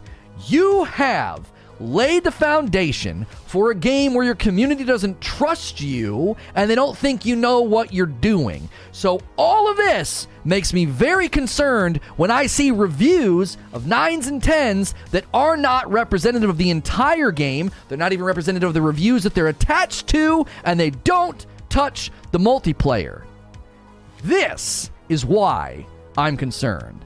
If this game's going to last 10 years, everything I just outlined, your review scores are going to ing- re invoke that ire and that fury from the community at the fact that that is not accurate. This is a, this is a joke. You paid for those reviews. You know what's going to happen? Write it down. Metacritic review bombs and Steam review bombs. They are coming. Why? Because people don't trust them at this moment. And they're the reason for that. It's not the community's toxicity, it's not the community being nasty. No, they have laid this groundwork. They have laid this groundwork. And the distrust is one of the reasons why these review scores aren't going to fix anything. They're going to make it worse. It's gas on a burning fire. This is why I'm concerned. This is why it doesn't make any sense to me. It feels like a PR stunt to have these scores be so abnormally high in relation to reviews that don't seem to be having that high language, missing features, and a multiplayer that is shaky at best. That's my best attempt to summarize everything that's going on. That's my that's my best attempt to summarize everything that's been going on. It all stems back from the embarrassing display, and you you trace you trace that trajectory and that arc to today, and we will we will undeniably see an us versus them narrative continue. It'll continue, and it's unfortunate because I think the game at its core has good things in it, right? Uh, Okay, you're clickbaiting. Oh, okay, okay, okay. Literally clip and uh, clip that whole segment and post it. Uh, I can see it as a short already. Unfortunately, it's probably too long for a short, but we could probably do that as like a four minute. That was really good. I was I tried to stay very very much on. I tried to stay very very much on. That that's a that that's a video that the community might really really enjoy. Um, so we're at we're at what 116.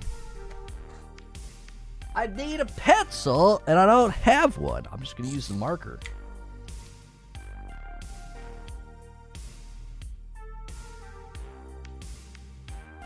All right, Halo Rant 116. What's the date? 12 7. Okay. Most reviews also mention 343 don't know how to write characters. They never move beyond good guy, uh, good, bad guy, bad. Yeah, but 10 out of 10. But 10 out of 10.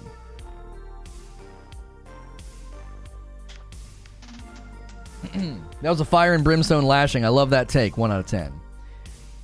You guys have to see, like, nothing I just said is me hating on the game. I, I, want you, listen, you have to understand, I want you guys to have a good game. You understand that Halo's important in the gaming industry, right? Halo's important. Before this game came out, before we got to this date, what did I say? This could be the resurgence of the arena. Halo Infinite could be huge. There could be a massive resurgence of a Halo esports scene. And why? I want that for you. I want that for me. It makes life more interesting when there's good things to interact with. You know, I, I would I want to I want to bring back split screen and shoutcast you guys playing. That's not going to happen if in a month everyone's grumpy about the game. What do you mean, you people? I hate Halo, but I want it to be good because what it means for competition. Yeah, co op's coming later, Russell. Yes.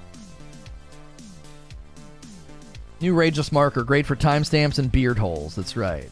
I know you're in a groove, but I think you got some mayo on your face. Clean yourself up. I know. Should we do another marker? Should we put? Should we fill that in? I forgot to trim it this morning. I forgot to trim it this morning. Hang on. Creature says he's clickbaiting people today with the thumbnail. Um, yeah. so I'm I am uh, I know I'm I'm probably stepping a little bit into the lion's den, but I will have a video later today on SNTR Presents. Ben Shapiro sat down with Russell Brand and he explained why he deleted Twitter off of his phone, and I found his insight to be actually pretty good. And uh, I know people like Ben Shapiro. Blah. I'm like, I'm not interested in drawing lines and being like, I'm not going to interact with or watch people that I don't agree with. It'd be a pretty boring life. You're probably going to see tons of people on my channel that I don't agree with and that you don't agree with. So, um, so don't don't don't don't feel like you have to bum rush the comments because I don't even consume the man's content. I don't consume his content. I found his comment in a Russell Brand interview to be to be good. What's going on? When's Infinite releasing? Uh, tomorrow. Tomorrow. I deleted Twitter off my phone a year ago. It's been a good year. I hope you guys enjoy the video. I hope you enjoy me leaning into those subjects. I have an Oxford University book about um, are, are, are like are science and religion compatible and i'm thinking of even delving into some of those subjects more generically and more generally not getting into my own beliefs but I have an idea of what I want to do with that particular Oxford book, but then there's some other things as well. So hopefully, um, hopefully you guys uh, enjoy it. It's awesome entertainment, though. Sure, it is.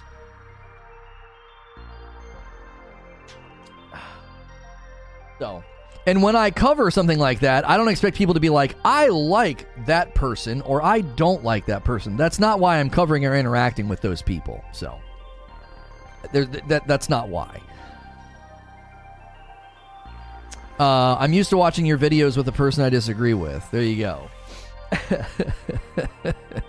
uh,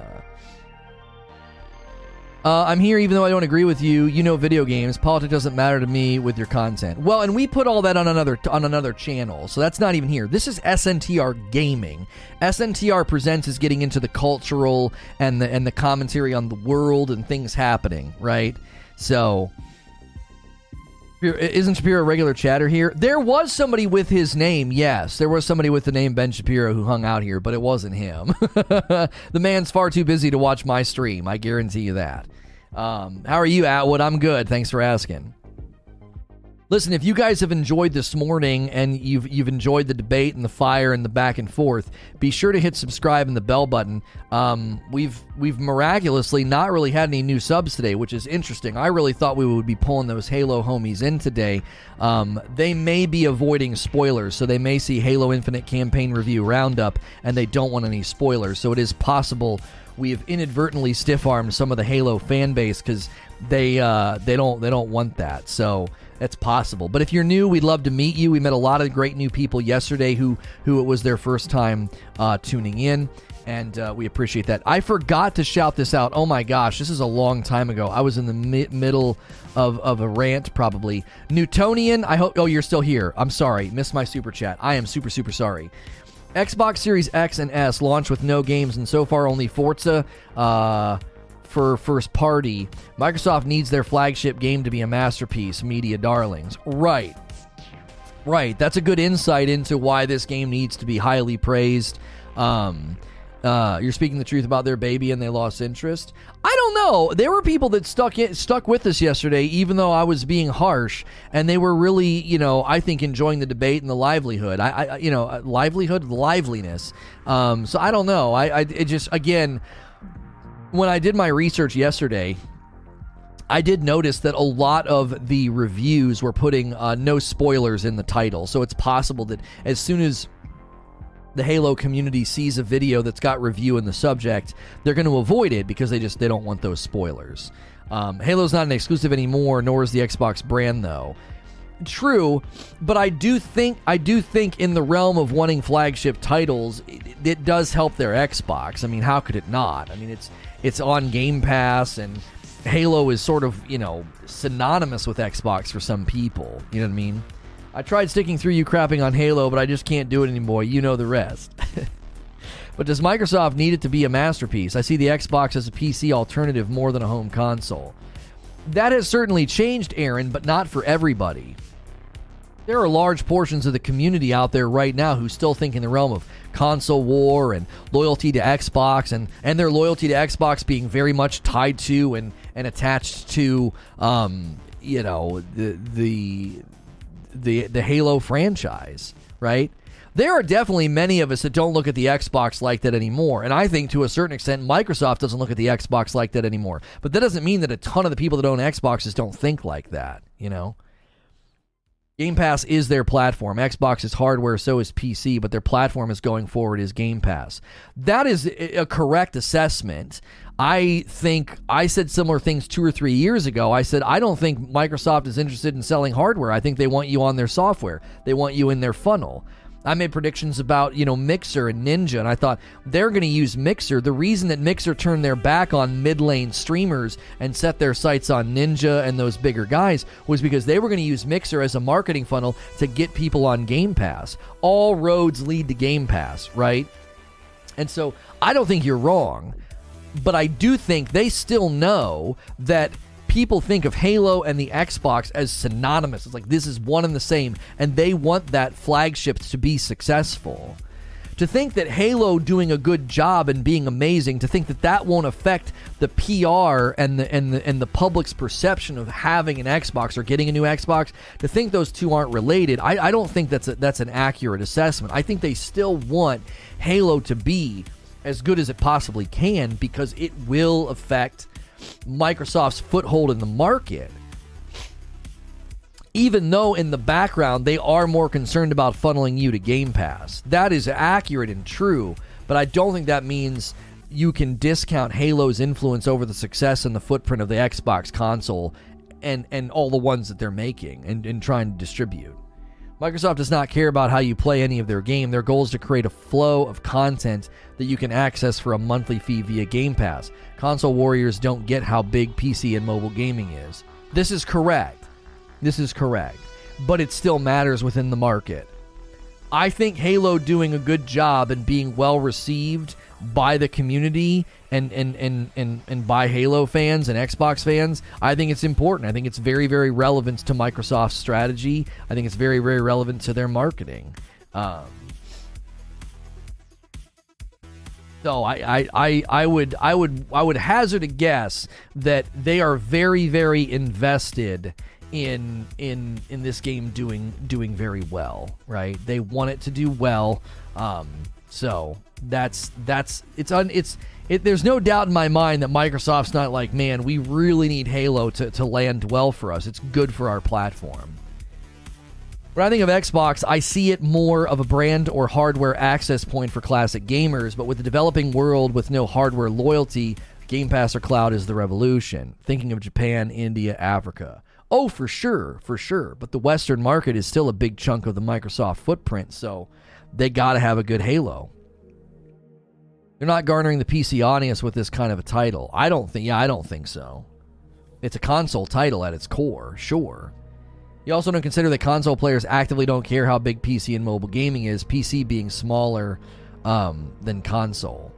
Wait, you think that the Wait, hang on a second. Distorted. Are you saying PC being smaller than console within the realm of the Halo community or in general? Because that's not true. PC gaming absolutely is is larger than the cons- than console gaming and it's set to absolutely just continue to create a significant divide. PC gaming absolutely just is a, is a skyscraper. And le- if you're talking about Halo, then you're correct. Halo PC engagement's not as big as uh, as as Halo console engagement.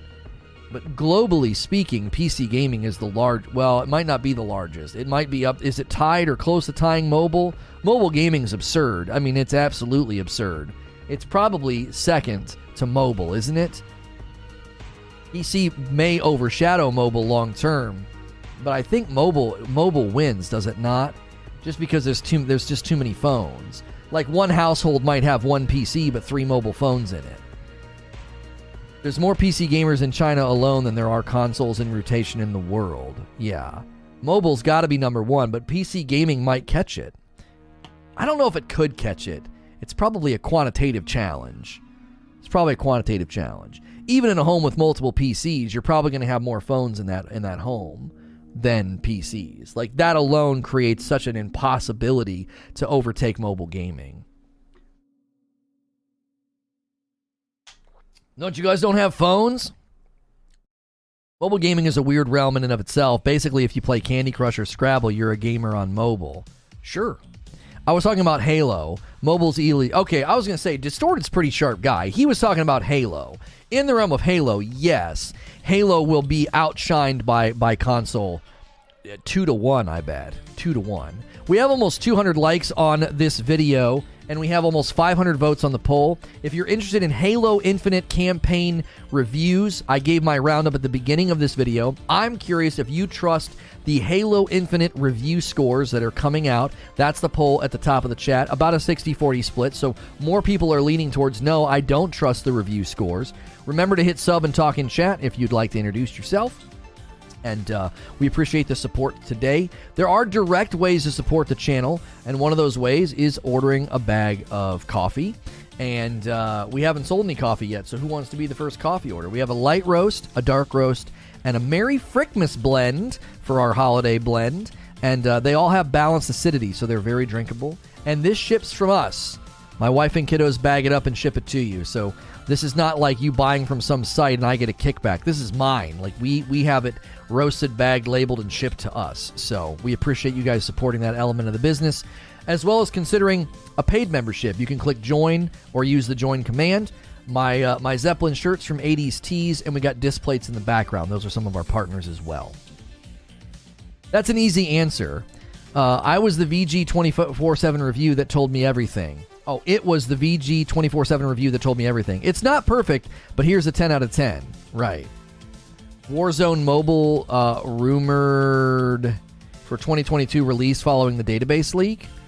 Well, yeah, I mean, Call of Duty Mobile, I mean, uh, isn't PUBG Mobile insane as far as uh, player saturation and money generation? So I'm assuming Call of Duty does is set to do the same. I don't trust Halo review scores, but it's not just Halo. I don't. Uh, it's most of them. Oh, that's fair, Robert. That's fair. Sorry, Lono. I don't support child labor. yeah, they, they like to color, so we they, they put little thank you notes and, and things like that. So we we appreciate you guys supporting that um, very very much. Outside of the West, it's a big deal. Oh yeah, yeah. Call of Duty Mobile and PUBG Mobile are both just absolute monsters. I got in a spat with the writers of VG 24 7 uh, and Windows Central. One asked, Do you expect a five star restaurant to be perfect? See, that right there is what we talked about earlier, Crazy Cliff. And here's why. You know what? I think I'm. Let, let's let's actually let's go back to this this debate with the Halo Infinite review scores. Let's go back here for a second. I think five out of fives are different than tens out of tens and 100s. I think they're different.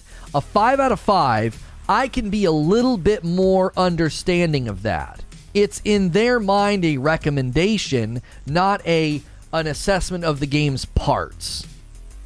You know, an assessment of its game's parts. So a 5 out of 5 is not as big of a deal. But the 10s, the, the 9s, the 10s, and the 100s to me to me again the issue is when i get beneath the score and read the and read the actual document it's like this isn't describing a 9 or a 10 this is describing a 7 or an 8 right? If i'm spending 80 or more on a, a steak i expect perfection. Well i guess perfection is a difficult thing to quantify but i think that's another good way of answering the question. Yeah if i go to a five star steakhouse i expect perfection well, do you expect the wait staff to be perfect? What if they make you wait a little bit or they make a slight mistake? Well, no, I exist in the real world, so sure. But the substance of what I walked away from that place with would be that was a perfect ribeye. There's a spectrum of perfection with respect to food. There's no such thing as a perfect ribeye. That we don't have a measurement scale of food perfection but in the realm of like, here is the ceiling of how good a ribeye can be prepared, that it hit that. So, yes, five out of five steakhouse is within that realm perfection. But again, I think what people are doing is is they're conflating a review score with a recommendation. I think that's why that guy brought up a 5 out of 5 a 5-star restaurant. I think that's why he thought that. If you go to a 5-star hotel, you're going to anticipate great service, but you, if, if a mistake happens or or something goes wrong, you're not going to be like, I can't believe it. How's this guy? How's this place have five stars? I just it's a different realm entirely. That's why the analogy breaks down very quickly. And a five star hotel and a five star restaurant isn't necessarily even based on like their Yelp reviews.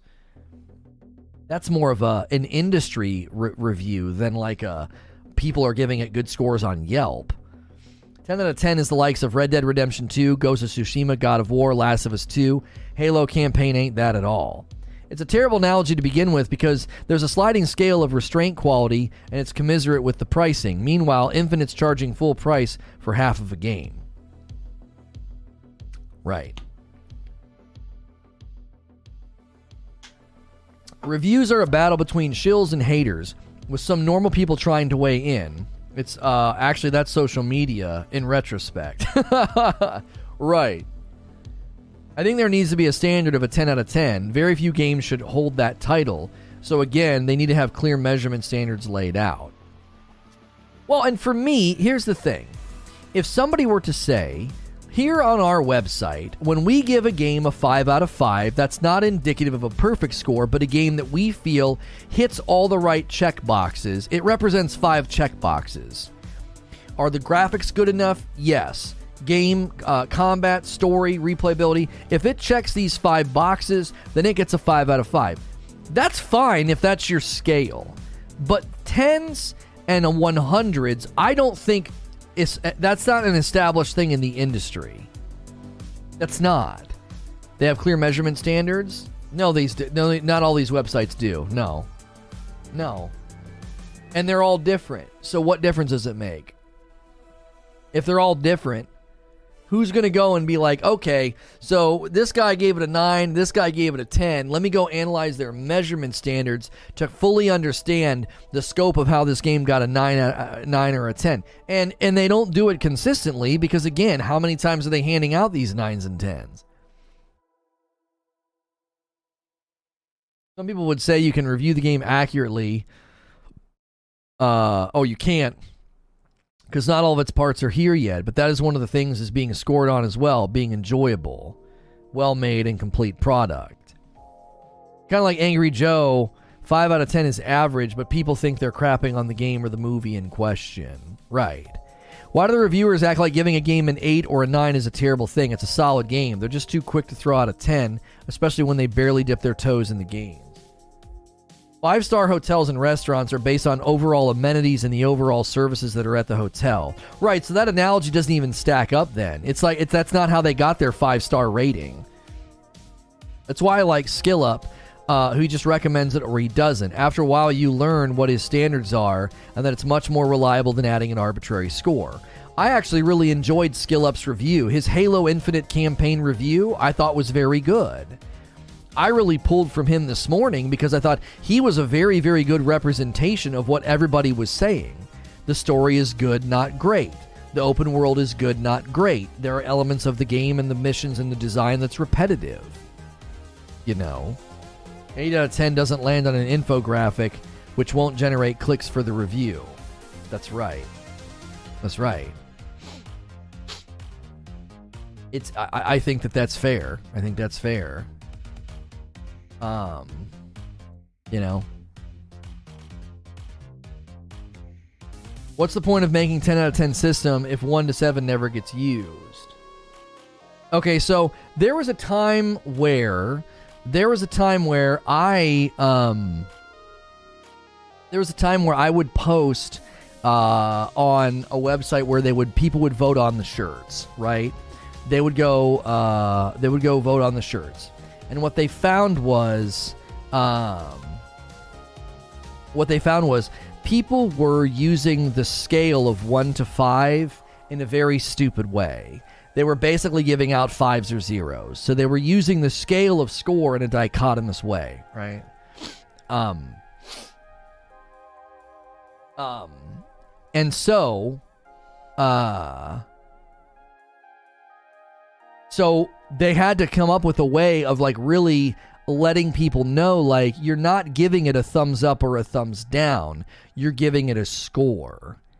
And so what happened was really good shirts would just get tons of fives, mediocre shirts would get tons of zeros. So there was no way to find those middle ground shirts that might be worthy of being printed, right?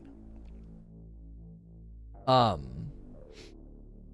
and so I, I think I think at a, at a very general at a very general level, the the review score system is probably falling into similar traps. Was was the combat good? Yeah. Okay. Give him a five in that section. Five out of five. Okay. How was the story? It was good. It was pretty safe. You know, it wasn't revolutionary. Okay. Give that a five. So they're thinking in the realm of like it's either a five or a zero. It's dichotomous. And what ends up happening is the, reason that I don't like it is if you go and read that guy's review and you go and you read what he says about the combat, the story, the open world, and all of its different parts, you're like, I don't understand. You're basically saying that these parts aren't perfect, but the score seems to say otherwise. Like I said, if your teacher went through five sections of your test and gave you marks, right? Gave you gave you marks and took points off, and then and then gave you a, a 10 out of 10 or a 100 out of 100 it wouldn't be representative of how you actually performed on the test. Here's IGN's criteria. Uh, art criticism, whether you're talking about games or movies or TV shows, uh, isn't a science. True game. Where's the. Okay. Uh, right here is exactly why IGN probably did not give it a 10 out of 10. A 10 in their book is a masterpiece. Simply put, this is our highest recommendation. There's no such thing as a truly perfect game, but those that earn a masterpiece label from IGN come as close as we could reasonably hope for. This includes examples include God of War, The Last of Us, Breath of the Wild, Grand Theft Auto 5, okay? And I respect that criteria. I think that's fine. It's a masterpiece, right?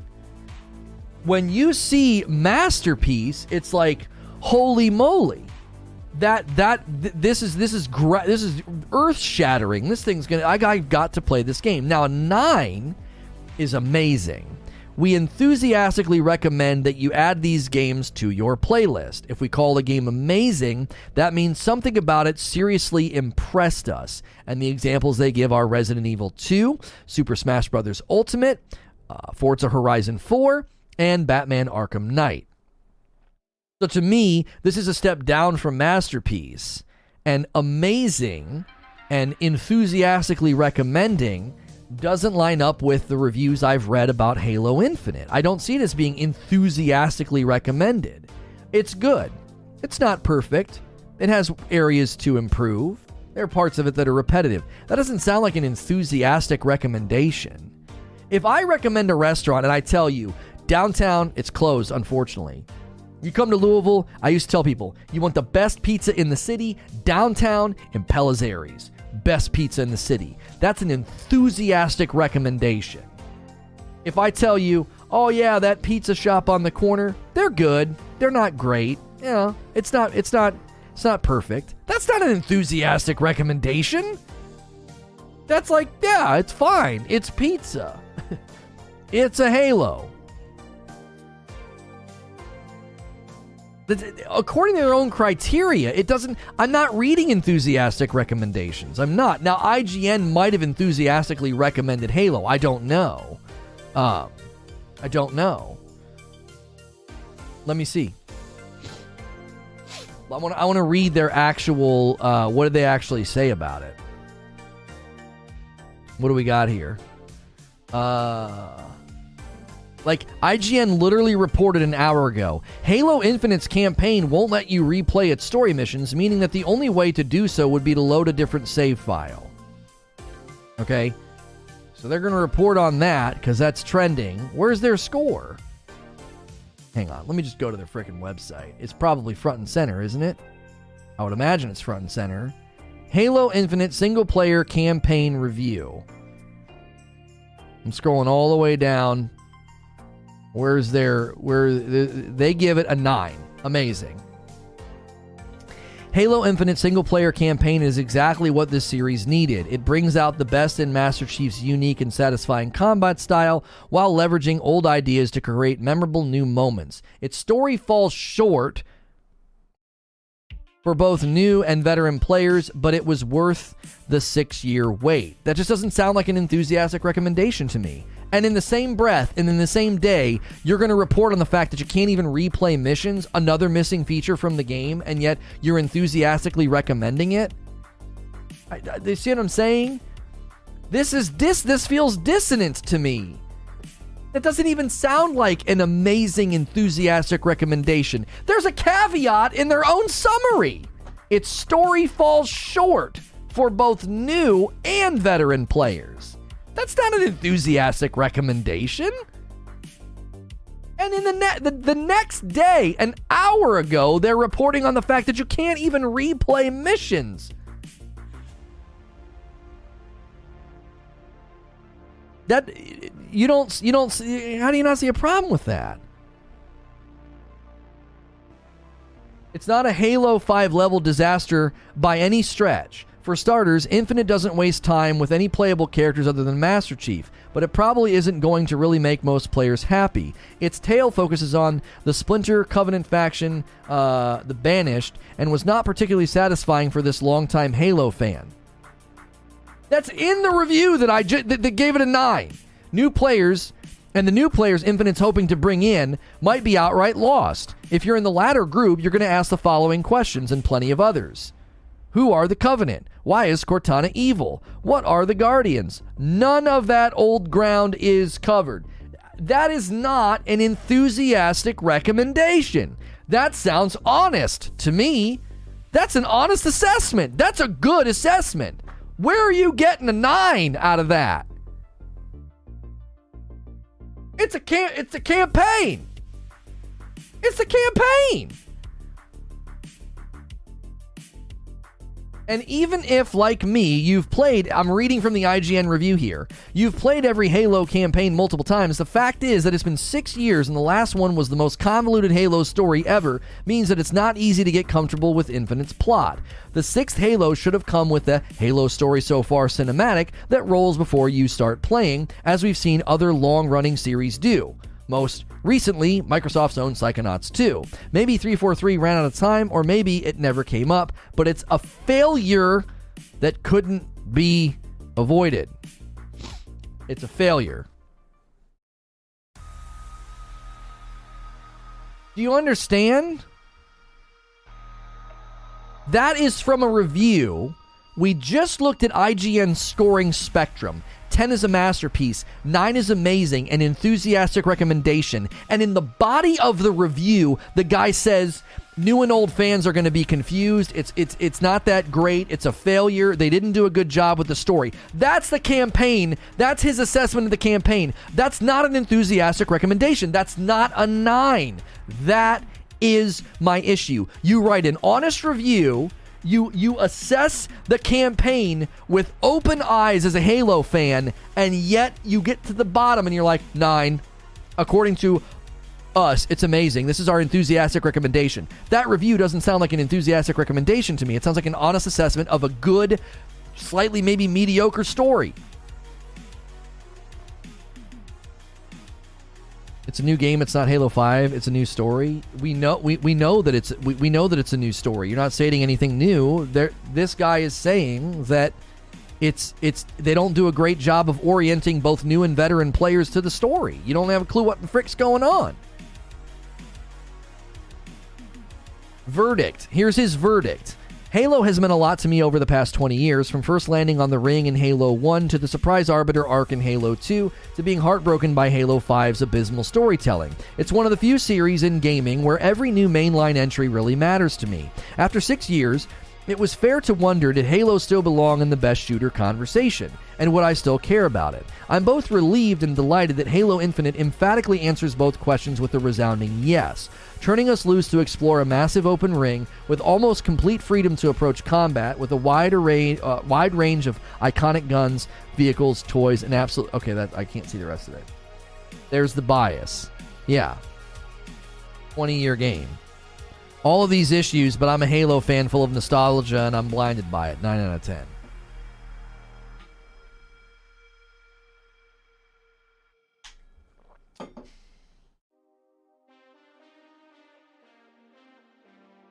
Lono, the reviewer didn't give that numbered score. IGN Corporate made the score. 9 out of 10 makes more money than an 8 out of 10, and it's close enough to the interchange. It makes devs happy, makes more money.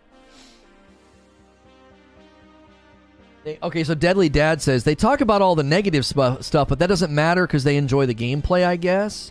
Okay, but here's the thing there's a giant difference between saying, look, a game has rough spots in it but the gameplay is so good, okay?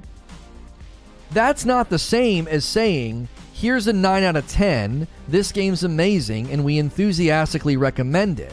And then I read the review and I'm like, you're not enthusiastically recommending it. You're not saying that it's amazing. You are literally judging. Think about what we just established a little while ago that Halo Infinite has been split in two. So these reviews are literally only about the campaign. And this guy just said that the campaign's a little confusing and kind of mediocre. That's not an enthusiastic recommendation. He's not saying it's amazing. I think you're right. It's like if I did the review and ended with, but it's Halo, so all is forgiven. I wish reviewers would say if they played the whole thing sounded to me like most of the uh, it sounded to me like they could play the whole thing. I got the impression SkillUp played the whole thing. It didn't it didn't sound to me like he was um it didn't sound to me like he was like ignorant about how it, uh, the, the, this full scope because he talked about 14 missions and then he said six of the 14 are very very repetitive and similar and samey You've crapped on Halo for weeks. I don't think Halo fans are coming to you. Aww. a false summary and a dumb conclusion. Thanks for stopping by. oh man, what's it like to be a plain white T-shirt in the internet realm of you know uniqueness or original thought? What's that like? Tossed aside is you know, no one really cares. I covered the hackers ruining crossplay, covered the battle pass, told you so, covered the gameplay, but I've just been crapping on it for weeks. I've been representing the community's displeasure with the battle pass progression, the store items not being good. Uh, they shut down Reddit. What do you? What, what am I not supposed to? Would you prefer me not speak for the community that's upset and irritated? Would you prefer I just put out videos that are that are basically me just what you want me to be a mouthpiece for 343? Would you, I guess you could go read well, actually don't go read the reviews cuz the reviews are more honest than the scores. Like print off all the 9s and 10s and snuggle with them in your bed so they'll make you feel better. Like I, even if you go and read the reviews, they're not saying that it's a 9 or a 10.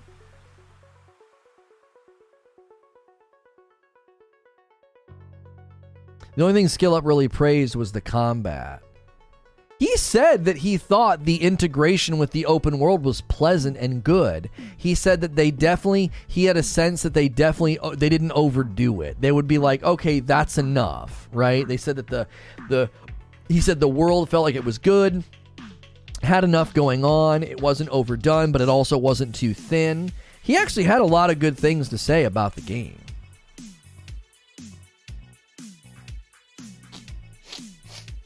So I, yeah, I, I don't I, I felt like his review I felt like his review was very very fair, and he and he ends by being like, yeah, I recommend it. It's it's worth it's worth checking out. You know. What a terrible conclusion! You butt heard. So you think that you think that me calmly responding to what you said is me being butthurt? Is that is that it? Is that Are you that hungry for attention that you're like hoping to irritate me? Is is is that what you think's going on here? Uh, again, you seem to be the one that's that's lacking in stability. Like you're a, you're you're summarize you're falsely summarizing my content because I guess you don't like what I'm saying. Like I said, like I'm reading the words of an IGN review that gave it a 9 out of 10. How's that crapping on Halo? So I read a review from IGN that gives it a 9 out of 10, and your conclusion is that I'm crapping on Halo. Halo fans aren't coming to you. Well, I mean, ask the 65 people who subbed to me yesterday during one stream covering Halo. Ask them why they did that. And yesterday was me taking issue with Reddit being shut down. I don't I don't understand. Was talking about you? Oh, I thought you were talking to me. I was like, gee, many Christmas. Oh, you guys have the same color avatar, Jalen. The guy that said what he said to me has the same purple avatar. I thought you were him. I didn't even look at your name. I saw the color. You got you, uh, you have to have an avatar. I, that drives me nuts. It just gives you a letter and a color, and you and the guy, well, his name was Sean. You and the guy that said what he said to me both have the same color. That's why I thought you were you were him. I thought you were him. Yeah, you got to pick an avatar. I uh, I was on a call with YouTube uh, this last Friday, and I really railed on like you need to let people select a username because uh, it's better for chat engagement. I think they need to let you select a username and then you know let you quickly upload an avatar like right there, cre- like make that part of the flow. Right? I mean. I love your content, Lono, and most of the time I agree with you, but you do seem to uh, always crap on everything Xbox does. Huh? When have I what? What are you talking about? Historically speaking, and even recently, I've I've I've outlined dialogue about how I think that I think that Microsoft is a sleeping giant. I think they're going to have a large foothold in the market over the next five years because of their approach to creating a more uh, seamless approach to gaming. I don't understand. Now, if uh, I've been clear and honest about the fact that the, the, the Xbox Series X, there wasn't a strong reason to buy one right now, other than if you want to play old games boosted up. You hate on Microsoft wins all the time? Give me examples as opposed to just broad assertions that aren't rooted in reality. What are you even talking about? Anytime I've consistently talked about how Microsoft seems to be building themselves for adaptability and agility for the future and the next generation of gamers, I got to listen to the Sony guys tell me I sound like a Microsoft fanboy. So, what in the actual blue frick are you referring to? When have I been crapping on Microsoft's wins? Which, by the way, they don't have very many this year. Like, what games have I been crapping on? They, they barely have launched any games to crap on.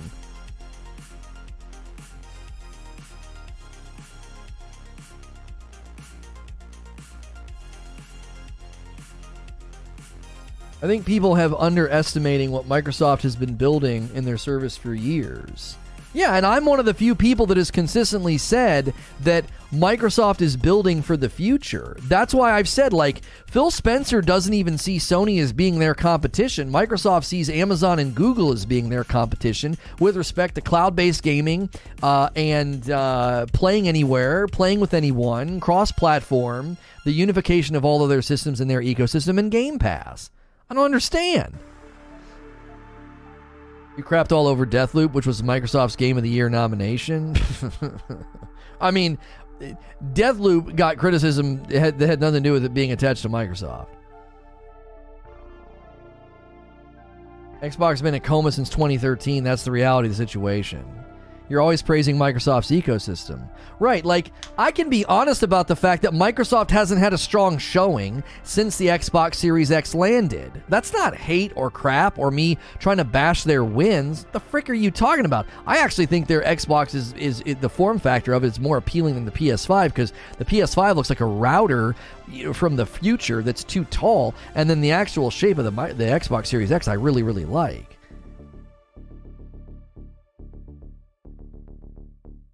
I'm not seeing any examples in chat. Just just just just inaccurate platitudes. The people that said that I, I have been I, I crap on Microsoft or bash Microsoft or I've been consistently hating on Microsoft. Do you have any examples? It's it's it's been a short enough amount of time for you to type an example that you've failed to do. That would be like me telling you that you're really bad at racquetball. And you'd be like, well, can you give me examples? I'm like, no, I just think you're bad at racquetball. What the frick? Okay.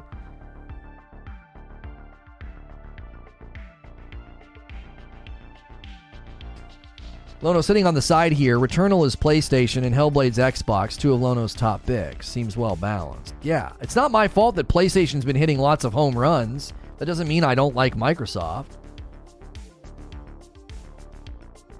I even before Halo got here. Before Halo got here, go back and watch my Halo coverage when Joseph Staten did their presser and they showed off the multiplayer. What did I say? I said, I don't know. There's something here. There's something here. I think Halo might have a bright future. I said the arena shooter might be on the way back. What, what on earth? It took Lono forever to get a PS4 back in the day. He's Team Xbox. Yeah, I'm, I'm more I'm more born and bred on the Xbox than the PlayStation. I will say there does seem to be a PlayStation it, but it seems part of your stick. How is it a bias? They just have more titles worthy of praise right now. It's not my fault that Ghost of Tsushima and Spider Man Miles Morales and Ratchet and Clank and Returnal and the Death Stranding Director's Cut and the Ghost of Tsushima's Director's Cut. It's not my fault that they're just knocking it out of the park while Microsoft is giving you FPS boost. That's not my fault or part of my shtick. It's what's happening right now. That would be like saying I'm reporting on a sports team, and this sports team's not putting a lot of points on the board, and this sports team is. Man, you seem to really only favor that other sports team. No! I'm just analyzing what's happening right now. Answer this, Lono. Do you say Papa Halo with respect, or do you say Halo like it's just some other game? There's your answer, PS fanboy.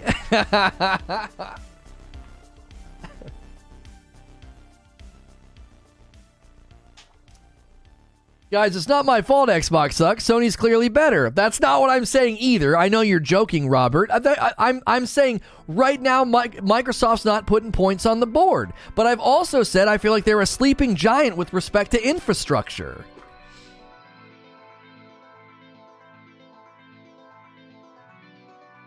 You made my point? How did I make your point? Don't don't do that. That's that's passive and lazy. Make your own point. How is there a PlayStation bias when I merely look at the landscape and I'm like, here's a bunch of award winning, award nominated games on the PlayStation, and Microsoft gave you FPS boost?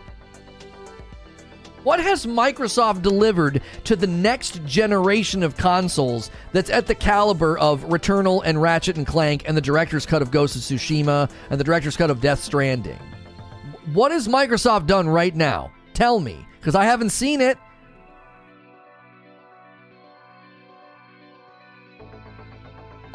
what what what games? What are they doing? Where is it? Where's the where is the where's the the industry progression? That one driving game. Yeah, I mean a Forza, but th- th- th- that's that's not even representative of necessarily of Microsoft. That actual that that that engine is phenomenally built and those games are always beautiful. I would expect nothing less.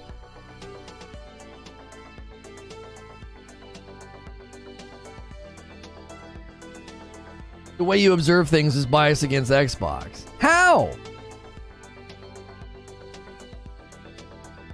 I know you're kidding, Wheeze. I know you're kidding. Pushing the industry forward by playing games from 2001. Yeah, I mean, listen, M- Microsoft won a lot of PR points with their backwards compatibility and with FPS boost. They did, but they're they're not. Me analyzing and saying, look, since the brand new console came out, they've not really launched anything spectacular. I, I, I won't even say spectacular. Let's remove opinion. They've not released anything next gen except for Forza. I want you to list all the next gen titles that have landed on the Microsoft platform. Where are they? All this is clearly proving to me how much Lono clearly hates Nintendo. I'm an Xbox fanboy. I still admit Sony has better games. I mean, even if you were biased, it's not like you don't have legit reasons right now. Right. I am I am merely waiting for Microsoft to start landing its points. Look, they may start hitting homers in the in the in the in the bottom of the ninth, but the early innings of the game, they haven't put a lot of people on base and they haven't put a lot of points on the board. That's fair. I'm not being mean or hate, and that, that, that's just accurate. How can you, as a Microsoft fan, think that they're they, they've done a they've done a, a great job since the Series X landed with respect to launching next gen titles? You don't have any. So if I tell you in the baseball game this team hasn't scored any points or put people on base, I assess the data. You can't come out like, you're just hating on the team. No, I'm not. I'm just assessing what's going on. That doesn't mean that the team can't put points on the board in the seventh, eighth, and ninth inning. But right now, there's there's there's not much going on. I don't like baseball. Can you use another sports analogy? Microsoft doesn't worry about putting people on base; they're building the stadium. Right. I there's that this doesn't create an inherent and enduring flaw in the Microsoft ecosystem or even in the Microsoft console. It, it just means right now there's more reasons to have a PS5 in my estimation, which is a very easy estimation to make. You're buying a next gen console. Where are the next gen games? It's that simple. You're you're, you're buying a, a, a fridge that's built. You're buying like a, a um I don't know what are those fridges that they build for the what do they call them? It's for it's uh you're buying it was a humidor for cigars? You're buying a humidor and there's no you don't have any cigars. It's just sitting there.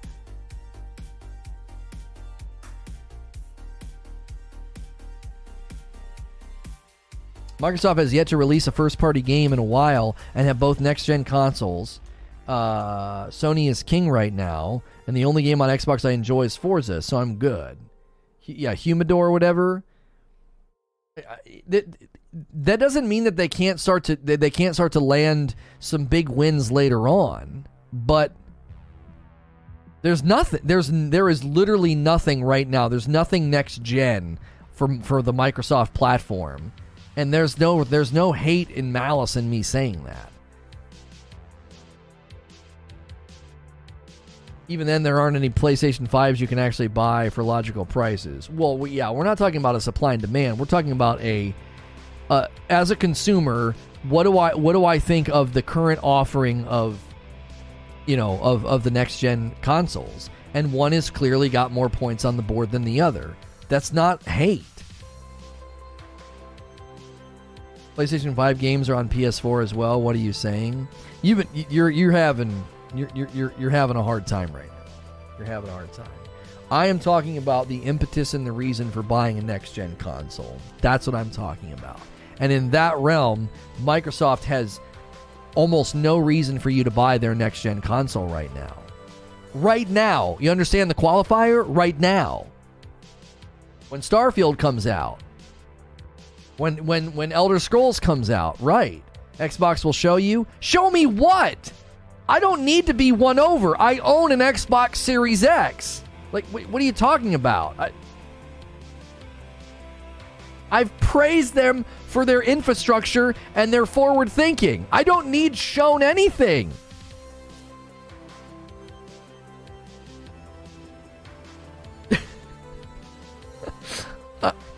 I'm assessing. Oh, you were joking. Okay. I'm assessing the situation right now. That's all. In the realm of next gen consoles, there is far more reason to buy a PlayStation 5 right now. Far more reason. The only real reason to get a Series X right now is for the FPS boost on select backwards compatible titles. That's it.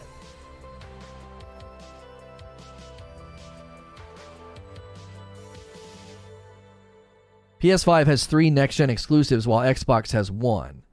But it's beyond the exclusives, though, Doom. It also has to do with the fact that they went back and they did things to even Death Stranding. And they did things to um, Ghost of Tsushima. They did things to God of War.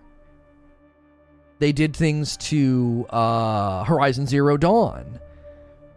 They went back and did things to Spider Man right? Now, FPS boost, you might say, oh, well, no, we, we got FPS boost. We got FPS boost.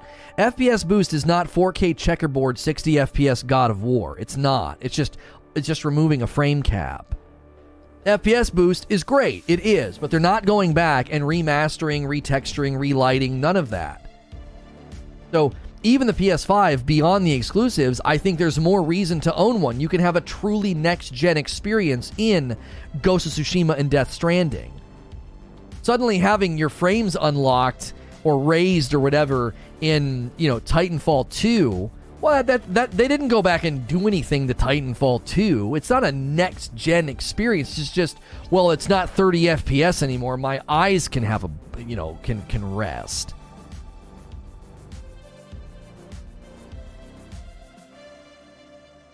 Yeah, I own a I own a Switch, Christina.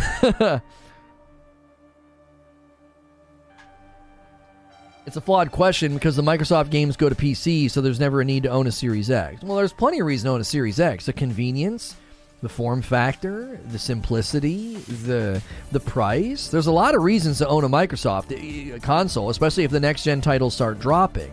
You can't be like, well, I'll just have a PC. Well, there's a price point barrier for PC. There's a hardware shortage for PC. There's drivers. There's problems. There's optimization issues sometimes. Like, there's a lot of reason to just be like, no, I want the Series X. Any next gen title that comes out, I'm good to go. Like, there's plenty of reason to own a Series X once the titles start dropping.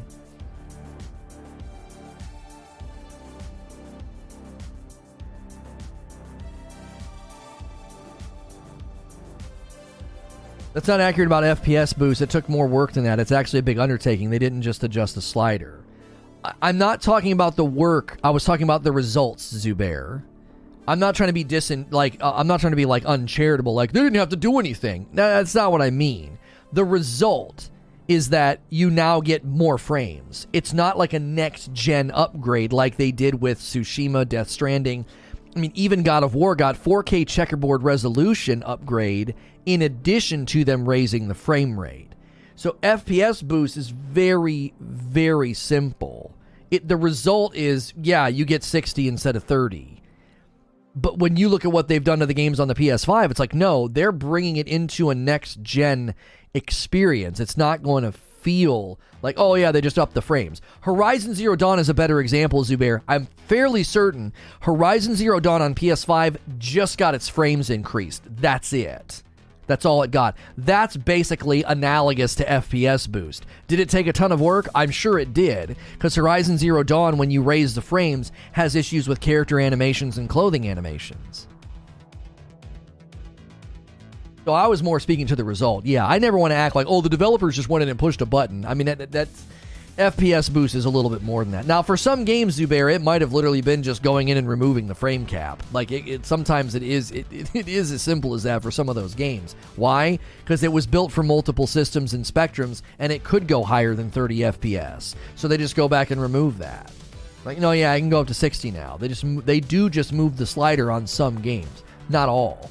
I would I would wager or hazard a guess that all the Battlefield games got the treatment because those games landed on platforms that could hit 60 and they just capped it on Xbox. When they go in and change the cap to 60. Now they got to still run simulations and stability checks to make sure it's not going to break stuff, but it's not like they're going through and completely retuning the entire game. We can get FPS boost, FPS boost on a FromSoft FromSoft engine. Yeah, so we can get blood, blood, Bloodborne. so we can get Bloodborne to, to not be 30. Sure, sure, sure. That'd be great. It would. All black on the PS5 looks class. Yeah, a black a, a, black PlayStation does look very nice. I like my black PlayStation controller uh, quite a bit, quite a bit. I need to schedule our second show today. Um, we're gonna have to try to understand this this this new world endgame update, this patch, this 1.2 they're rolling out. It's uh, it's pretty significant. It's pretty significant.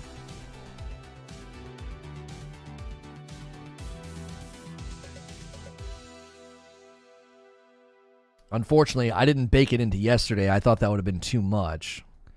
Um, and server mergers are happening tomorrow, which we're not going to bother really covering that because tomorrow is Halo.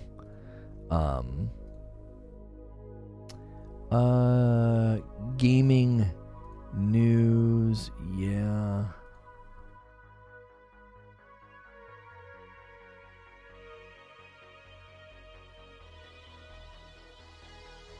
Okay.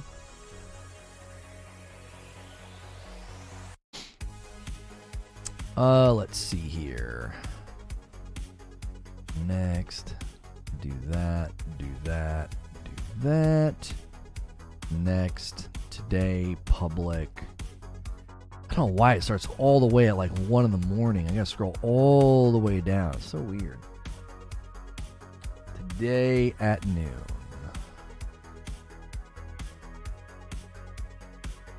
Mm, hang on one second. Newtonian with a $2 tip. I was an Xbox fan until the Xbox One lack of games, same as today.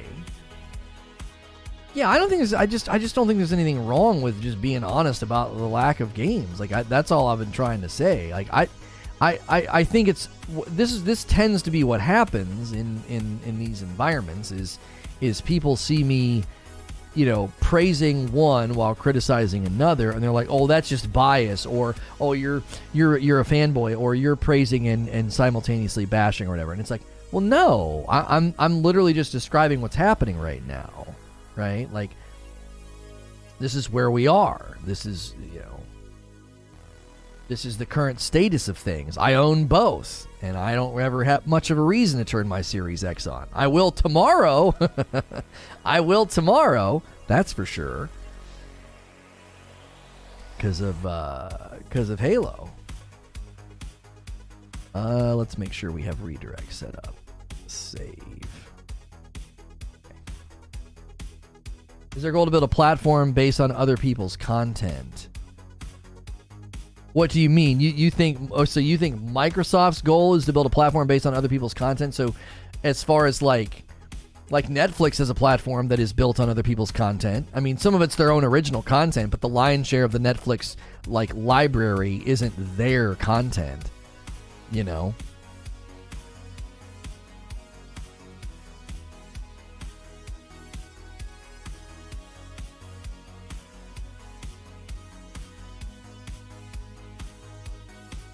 Of course it is. That's how Windows got where it is.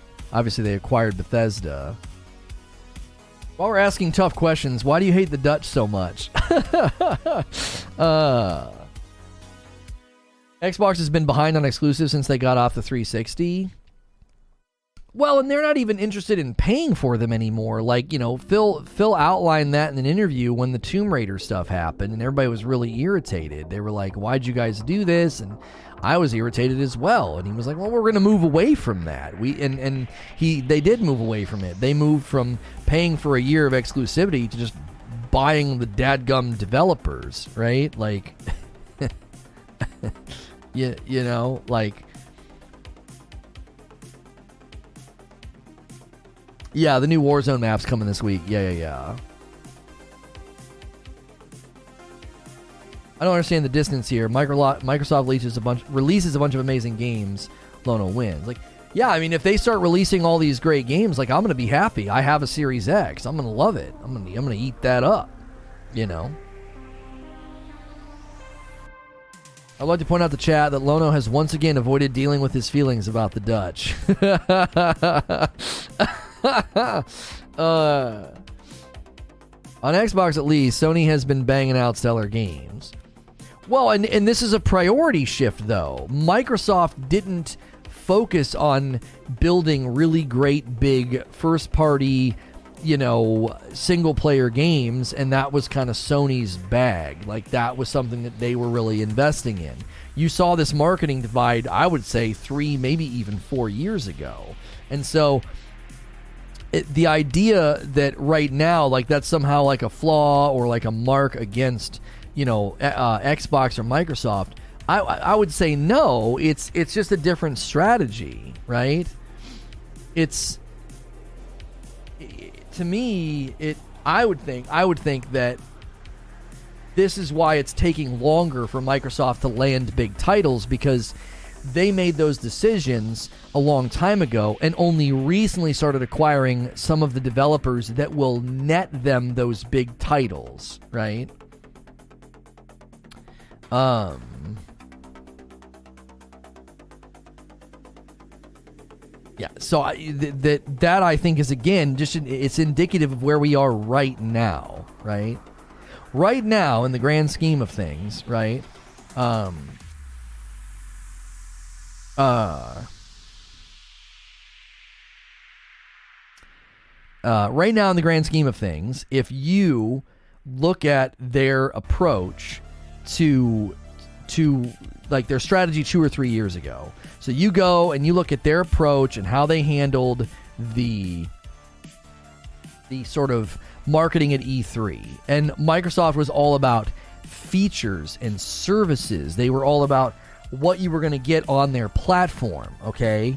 And then Sony comes out and it's like big first party title, big first party title, big first party title. And I remember you can go back and watch my uh, my analysis of this on Presents. I said I feel like they have completely different marketing strategies and purposes with their platform. Now this is before this is before I started saying that Microsoft's more interested in getting you into their funnel, not really selling consoles. Like that's a that's a new fleshing out of that proje- prediction that I made. My prediction was is that Microsoft is more interested in getting you on their platform with their services and they're not necessarily interested in selling big first party titles. And then their their handling of the Series X and Game Pass and how they're trying to unify that. Actually, if you go back I even theorized 3 or 4 years ago that Microsoft was trying to make a spectrum that included PC when they started releasing these different versions of the Xbox that were slightly stronger, they started letting you get some of these games on PC. I was like, they're going to unify their platform so that in five or 10 years, you won't even think of it in that way. Oh, you're going to play Halo? Where are you going to play Halo? I wish I could go back and find that clip. I mean, I was absolutely nailed exactly what they're doing right now. It was like they're going to blur the line between PC and console. I said that years ago, based purely off of how they handled E3. It's like they just don't seem to be focusing on on moving hardware or big big name titles. They're trying to create a larger spectrum.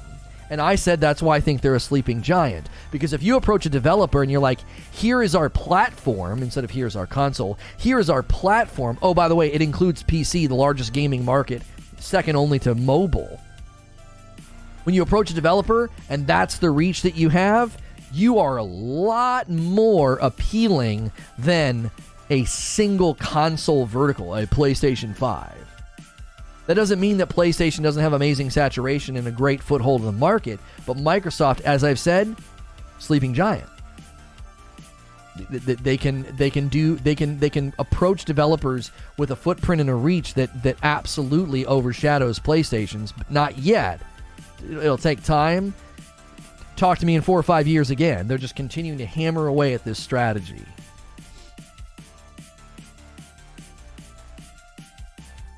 What happens when Sony releases its Game Pass competitor backed by the largest and highest quality library possible? They don't. They, why do you think? See, no, this is exactly this is exactly the discussion. Why do you think Sony is is starting to push their and kick their titles over to PC? Why? Because they realize exactly what Microsoft realizes. PC's where the money is. Right? This is the amount of input lag you had when playing the games on OBS. I did a test. Right is the OBS feed versus the direct input. Right. So, who, who put that in, in the chat? Paul? Yeah, that's exactly why one week ago, like two weeks ago, I was playing Sekiro and ready to pull my hair out. And this last Friday, I beat Madame Butterfly on my third try. I got rid of the, the freaking input problem. and I had some really good input from Chad. It was a very good combination. It's the Facebook strategy build the platform first, then make the money off of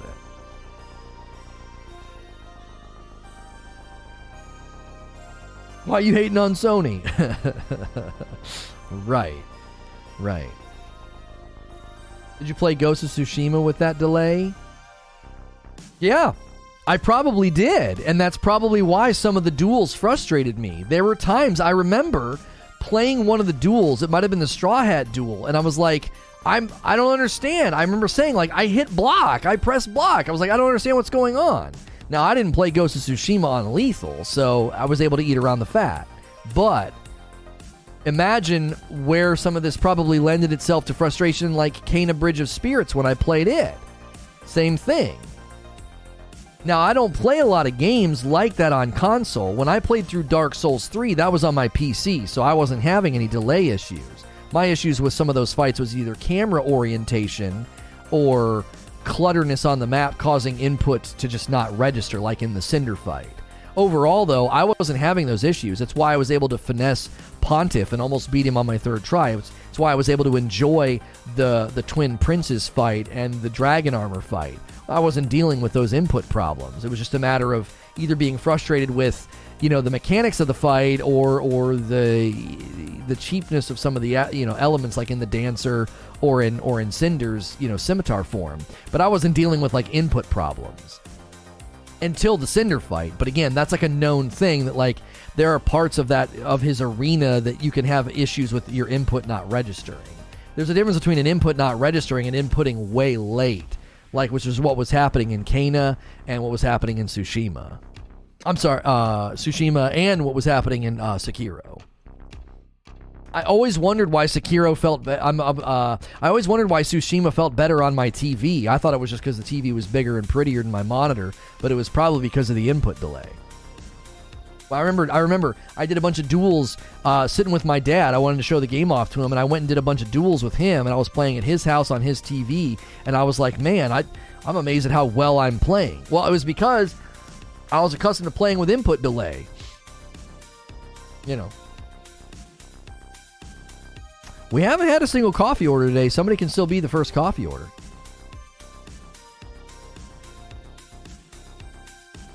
The curves of console tech and PC tech might never meet, but they're getting closer with every iteration. The crossover point will soon no longer be as cost prohibitive as before. Right. And when Microsoft has that blurred line of like, well, it doesn't really matter where you play, this is our platform, what do you want? Do you want our strongest console? Do you want our medium powered console? Do you want a PC? You know what I mean? How far did you get in Ikishima? I don't remember. I got to the village where you could do the different duels with the wooden swords, and that was really fun. And I haven't touched it since. There's not a place for me to play it on this stream. It's so disappointing. What I need to do is, since I beat the game, loved it, thoroughly enjoyed the ending, thought it was beautiful. Um, what I need to do is is finish Ikishima and then find a way to do a, um, you know, I don't know, Tsushima Thursdays or something. I don't know, where we just play through the game on on um, play, play through the game on uh, Lethal. Play the game on Lethal. A whole playthrough on Lethal. It might be good.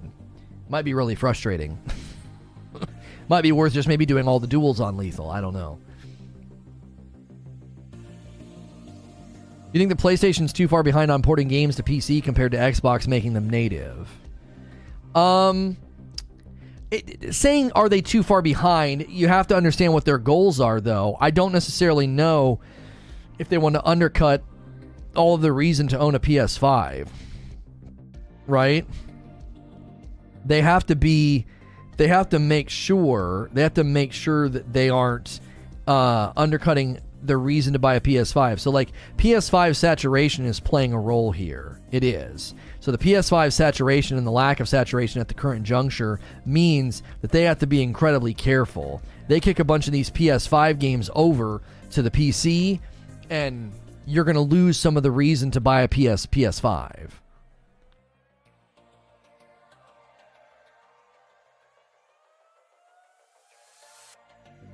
Need to have a streaming day like Lono's picks, where Lono streams a game that he feels like playing instead of having to play the most current thing every day. The, the real issue there is is that we're also trying to make content for another channel. I'm just too busy to indulge in this like Lono gets to play what Lono wants thing. It just it, it, there just isn't any space for it, you know. There's just no space. I don't feel like I'm missing out on gaming experiences or that I'm like shackled to relevancy. I think we get to we get to dip our toes in lots of different games and subjects so that I I don't feel like I'm oh I'm missing out.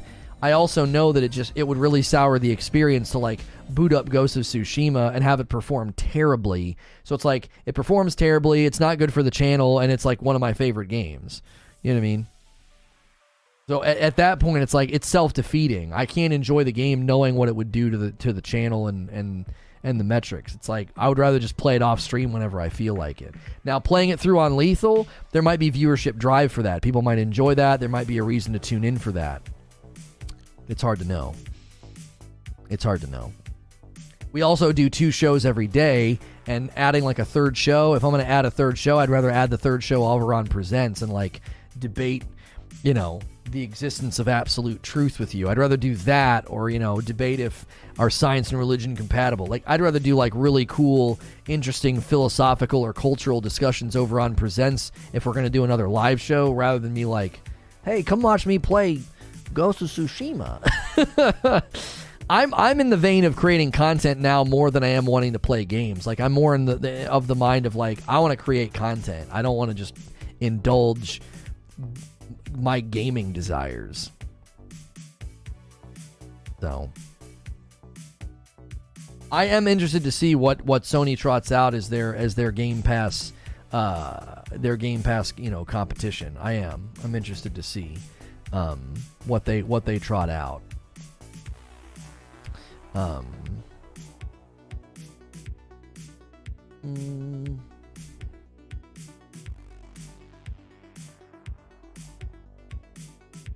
um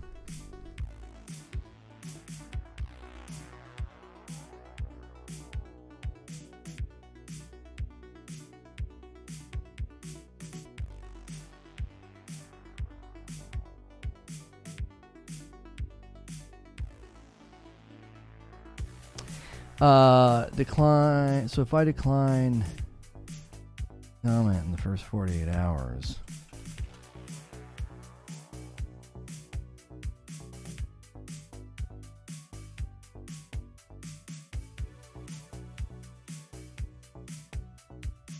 Hang on. Uh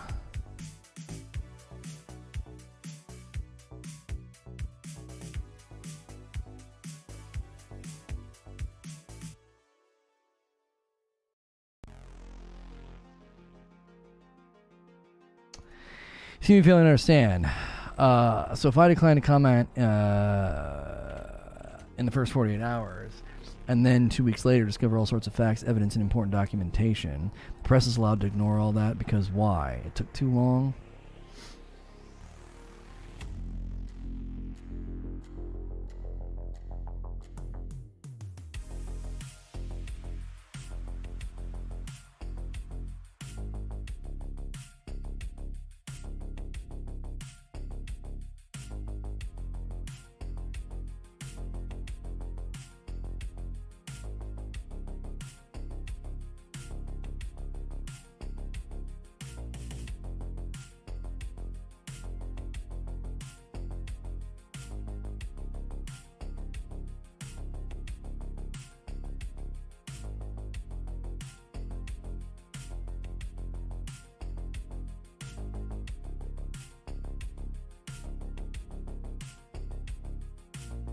Sorry, I'm having to reply to somebody that doesn't seem to understand that like I'm trying to point out the fact that like the press the press never covered my side of the events from last summer and this person's like but you declined comment to the New York Times. I was like, "Yeah, that was within the first 48 hours and I was in shock." 2 weeks later, I revealed all of my findings and the press is just allowed to ignore that. I literally sent a 38-page document to the press and they didn't cover it. Get the frick out of here playing New World this afternoon. I don't know we'll be playing. We'll be commentating. I don't really have a strong desire to play right now because all I'm doing is, is leveling incredibly slow in an area of the map that I just don't enjoy. So, that guy. Generally, I don't indulge people like that or enca- engage with people like that, but it's so easy to just absolutely beat the snot out of them logically and factually. It's like it. Th- I want the public to see this. I do. I want the public to see this. Like you think one article where you know the New York Times like asked me for comment and I declined. You think that means like that what? My findings two week later they don't have to report on. I literally sent the document to the press and they di- they didn't they refused to report on it. Business Insider only changed one line of their article, and they didn't they didn't uh, they didn't do an update. They just edited the article. That's just so that's just that's just journalistic malpractice. It's journalistic malpractice. You're, you're, you you literally have someone who's publicly accused of things. They don't comment in the first 48 hours. They come out two weeks later swinging with evidence and documentation, and the press is silent. That is journalistic malpractice. If you report on the, on the claims, you have to report on the pushback from the other side.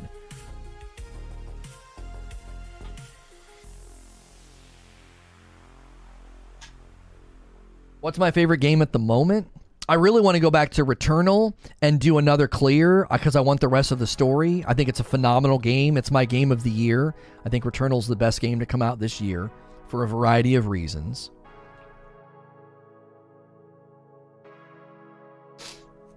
And um the uh and then Ghost of Tsushima probably. I'd really like to go back and do everything I could in that. The fact they refused just proves they wanted you for clickbait. Hot topic of the moment. Well, and they didn't even. And then the, the, thing that irritates me too about like the New York Times and all these places is they just took snippets out of my apologies. It's like it's a 10 minute long friggin' video. It's a 10 minute video. And you take one snippet. What about the back half, the last five minutes where I'm like, a bunch of this stuff's not true? Why is your favorite game a PS game? I wish I had time. I really wish I had time to complete. Um, uh, I wish I had time to complete Days Gone. That would have been that would have been really enjoyable. I, I really really liked it.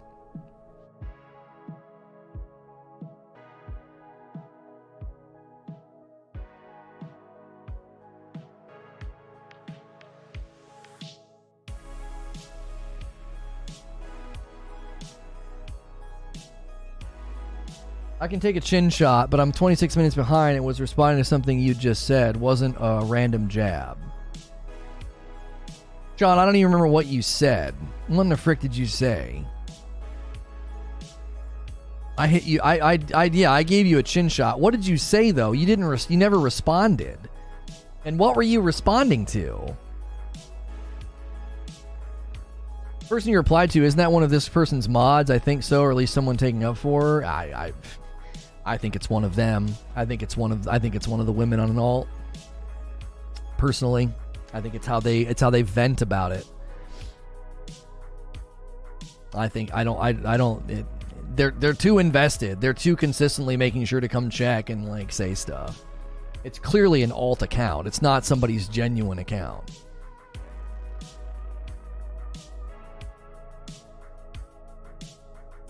Mm-hmm.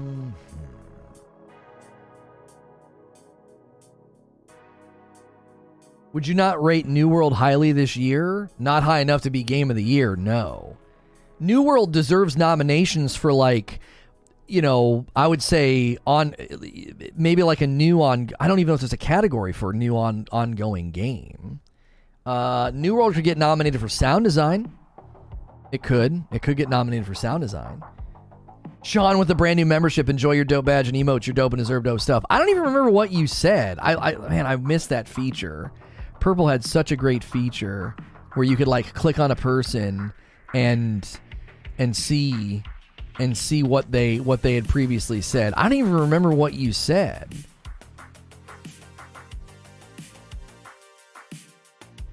Sound design alone should win them something. I don't know, man. Returnal's in there for sound design. Oh, that's right, Adam. Good memory. He said you've been bashing, you've been crapping on Halo for the last two weeks. I don't think the Halo fans are stopping by. He was responding to me saying that we're not meeting a lot of new people today. Well, the title of this is Halo Infinite Campaign Review Roundup, which means us not getting clicked on has nothing to do with what I'm saying. If a person who has no idea, a new person is what I was referring to. If a new person isn't clicking on this video, it has nothing to do with me crapping on the game for two weeks because they're a new person. They haven't consumed my content. Right? So if they haven't consumed my content, my theory was they're not clicking on this because I it doesn't it doesn't it doesn't clearly stipulate that there's no spoilers because I do think anybody looking at campaign reviews right now are probably attempting to avoid spoilers.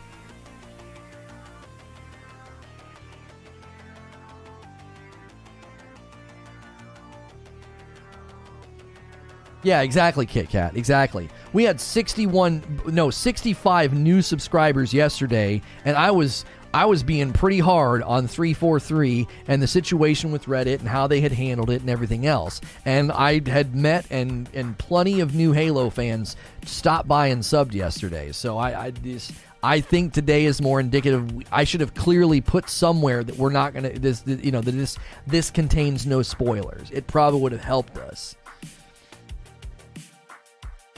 How long does it take for new people to realize Lono's a Sony fanboy? Is it quick? uh, I just subbed. Homies, what's up? What's good, Cody? Yeah, I saw that you subbed, but I don't call it out. I don't want to say people's names until they talk in chat, right? Hardcore Halo fan, 10 out of 10 with some issues. You'll fit in well here. uh, uh, I don't agree with what you're saying, but I'm still here.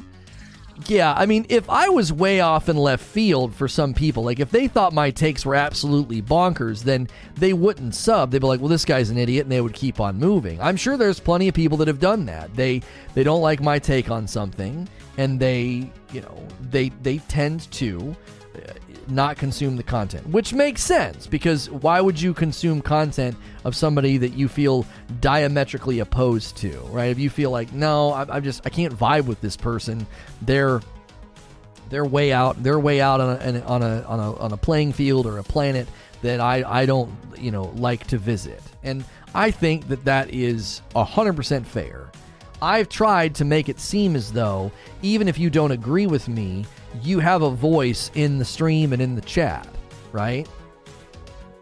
And so that I think is what makes people come back. They're like, "Well, I don't agree with this guy, but I mean, he acknowledges my my stuff and replies to me." What's up, coffee man? What's good, Eric? I think sometimes you have some good points. I got to say, not all, but sometimes. I mean, I yeah, a stop clock's right twice a day, so. Uh, no biggie, no need for recognition. Enjoy your content. Great stuff. Big words, big smart. Yeah, Cody. The, what, well, what I meant was I don't shout out subs because unless somebody says something in chat, they might not want their name stated. Rick Flair, you're here. Okay, four months of subs. Thank you for four months of membership, Rick. Rick, your your um your coffee came back. Your coffee came back. I'm not gonna dox you or anything. Your um your initials are AM right? It, your coffee came back. It said vacant, return to sender. Didn't we run into this before? Was that you that we ran into this with? They claim that you, you, you you're you're you're where you are was vacant. So I got a, I, I got what feels like a two bag order here that came back. Can we at least touch on the 30th anniversary? Oh, you want me to touch on the, the Bungie 30th anniversary? Sure, I'll read you my tweet. Uh, since Bungie is celebrating their 30th anniversary today, a couple reminders. Two of their employees made false statements about me publicly, numerous employees publicly called me a predator, and their corporate attorneys were consulted with with at least one of the women who accused me. Congratulations, Bungie, Bungie on 30 years. There you go. He's a squatter. He's a squatter. Do we have a uh, Ric Flair? We just need to get a way of getting in contact with you because I, I the it just came back. Yes, but other than that, what do you think? there you go. There's my commentary on their 30th anniversary. They're the, the people that the people that work for that company that operate in the public on Twitter. They're they're, they're not they're not nice people. they're not nice people.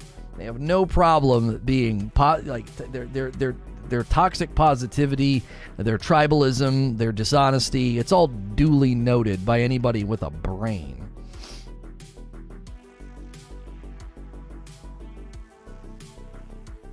I wasn't trolling, just like Halo nodes, nods, Halo nods. Yeah, I mean, celebrating that company with respect to Halo is is silly at this point. It's silly. Why? Why would I celebrate them with respect to Halo? The people that that worked on Halo are barely there at the company anymore. Like who cares? good job on Halo. Virtually none of the people at the company right now worked on Halo. I don't know.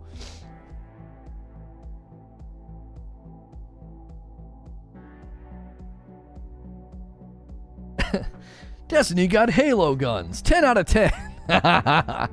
uh. That's weird. I moved. I recently moved. Could be something with the new address. Anyway, I can email you guys. I'm about to walk in uh, to work for the day. Okay, no worries, Rick. I mean, we'll take care of it. We'll take care of it. I this happened with somebody else, and the guy literally sent me. We he's like he sent me a picture. He's like, "What do you mean vacant? It's my home. It's my house." it's like I live there. uh, it's like celebrating Infinity Ward now for Modern Warfare. Yeah, it's like why even bother? I don't know. I played Outriders after the new update and I checked it out. It definitely was fun. It's not worth me playing every day or, or covering every week, but it's certainly a reason for people to dive back in. Yeah, yeah, yeah. Yeah. Yeah, that's who Respawn is now. Yeah, the OG Modern Warfare. No, I yeah, I got what you were saying. Just send his copy to me and I'll forward it to him. Are you able to tell us the lore? I can't tell you the lore, homie. I can only speak in facts. I can only speak in facts. I've done so many times on my main channel. If you're interested in the story, if you're interested in the story, we have an entire playlist on the SNTR Presents channel. Outriders is underappreciated. I'll be honest with you, I have a really hard time playing Outriders at length because of the sound design it was really great to see like oh wow their, their transmog system is excellent and and their idea about removing the timer in expeditions those are all great great choices. But man that sound design is rough. Oscar says i play it every day after the update. Yeah they created a really good content loop. They improved a content loop i should say with their update but golly that sound design is rough. What's the best game of the year in your opinion? Returnal followed by ratchet and clank Returnal didn't get a Game of the Year nomination, which I think is an absolute crime. I think it's an absolute friggin' crime that a brand new, ambitious, new IP, one of the few next gen titles to even launch this year, didn't get a nod. I think that is absolutely ludicrous. I work for FedEx. Most address corrections we do are the USPS packages we deliver. When we print the label, it checks the address. Like I can't put in like one two four five six poo poo lane. Like I can't do that. I have to I have to put in an actual address. So it's like you know, USPS checks the address. Uh Outriders is basically a broken is basically broken on Game Pass. Can't play for more than 30 minutes before it crashes because reasons. If you're experiencing crashes in Outriders right now, I hate to break it to you, but it's not the game. I I hate to do the sounds like it's your hardware, but I don't think it's the game. They may have had some issues like in the first 2 weeks, but there are no, as far as I know, I may be ignorant here. There are no crashing issues for Outriders that I know of at this moment. It's not like a known issue that Outriders crashes after 30 minutes. That's I I hate to say it, that sounds like a heat issue. Like you might need to blow your Xbox out. I liked Resident Evil 8. I don't think its continuation of that franchise was good enough to warrant a Game of the Year nomination, but, you know, people really liked it. It was highly praised. It was next gen and beautiful. So great. I, I guess it deserves the nomination. I don't think it deserves to win, though. I think the competition's too thick to give it to Resident Evil 8. They're crashing issues, but they aren't a lot. If he's consistently crashing at 30 minutes, though, that doesn't make that that that sounds like a heat issue. It sounds like you're, the game is making the Xbox get to a certain temperature, like uh, 30 minutes in, 30 minutes in. Like, I don't know. I've been grinding Outriders every day for the last two weeks. Haven't any issues, and I have it on Game Pass. Oh, you're talking PC Game Pass. Probably a clarification that might need to be made. Okay, well that's even more important because you're talking about a PC, which again, that you we could be talking about a hardware issue. Heard that? Another jab at Microsoft. He just said to blow your Xbox up.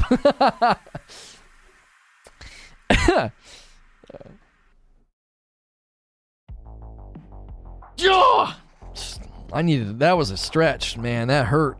Like felt good, but hurt. That was a good. That was a good stretch.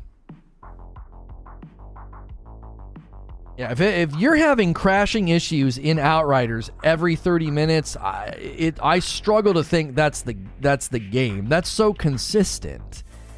That's really consistent. That sounds like a heat issue. And given it's the only game that does it on my system and the reviews are full of similar stories. Okay, but are the reviews recent reviews? Because didn't didn't Outriders um I might be thinking of a different game. Thought Outriders recently turned around its review scores with New Horizon. Yeah, recent reviews are very positive. It has an 81%. The last 3,000 people that have reviewed it on Steam, very positive. Its overall reviews are mixed. So are you reading reviews from like the first two weeks?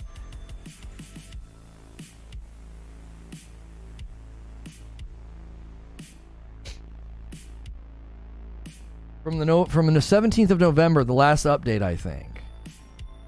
Oh, did they put? So I- didn't realize this. If they push that update out it's causing crashing issues, I didn't see that reported on. I didn't see that as a as an issue. I, I covered that update and, and continued to look at the press and the reviews and the and the feedback. I didn't see people saying that it was causing crashing issues. Apparently, there's something with the PC Game Pass version that doesn't work well. Oh, oh no no no no no. Yeah, so I'm thinking Steam. You're on the Game Pass PC version, right? That could have issues that I wouldn't be aware of because I, I I wouldn't know where to look for that that wouldn't be reported on Steam reviews because, yeah, are you streaming it or downloaded? Yeah, that'd be another question. Other than sound, Outriders has been very enjoyable. Yeah, I would have put in maybe another couple of play sessions with it, but the dad gummit, man, that whew, sound design's tough. It's tough. Wheezy says something with the PC Game Pass is doing it. I have it on Steam, so I'm fine, but its Game Pass is doing something weird. I've seen a bunch about it in the Outriders subreddit. Okay, well, like I said, I could be ignorant. I was ignorant about that. I didn't know that that was a thing. I, I tried to give that allowance because I was like, I've not heard of this because I didn't want to dismiss what you were saying. Um, so it does sound like there's a unique issue. Um, you know,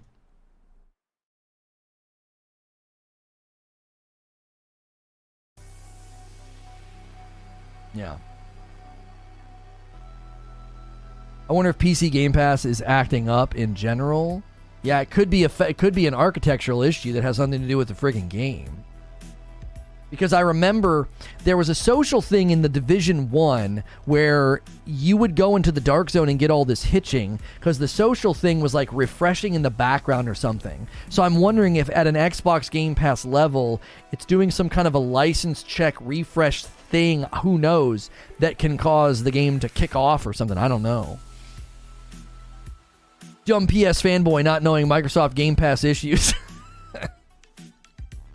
Let me um we need to shift gears here to the next show. The next show is going to be about the the New World Endgame 1.2 update. It's actually pretty big. They're completely changing the high watermark system, uh, expeditions, this gypsum cast thing, uh, some difficulty tuning that they overdid in November. So we'll be going over that in just a moment. So all you New World guys are going to continue to get your New World coverage. I w- I wasn't going to gloss over this and ignore it. I just think it didn't fit in the PTR discussion yesterday. I found the PTR and the winter event to be sort of a separate idea and topic in comparison to liter- like actual deep dive, you know, end game adjustments. So, um,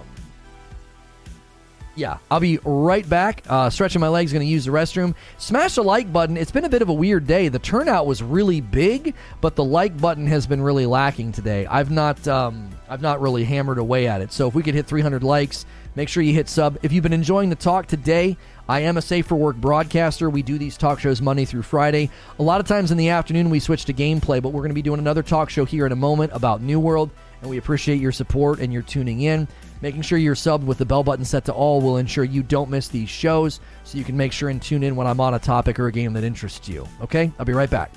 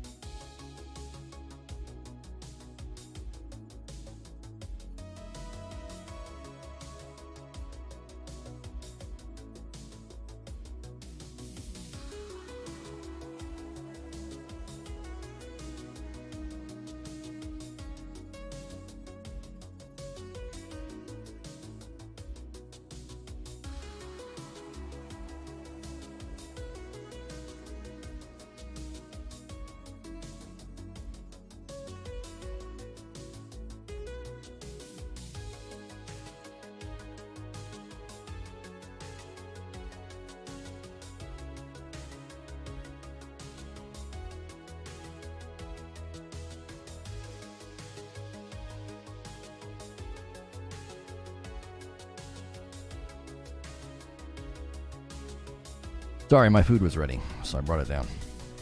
Took me a second. Oh.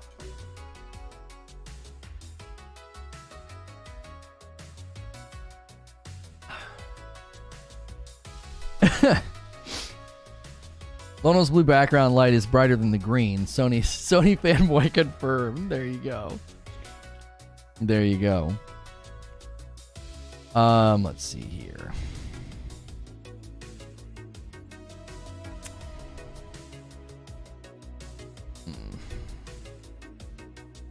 So long, chair. You'll be missed. Oh, I was upstairs too long. We just crossed the three hour mark. Whoops.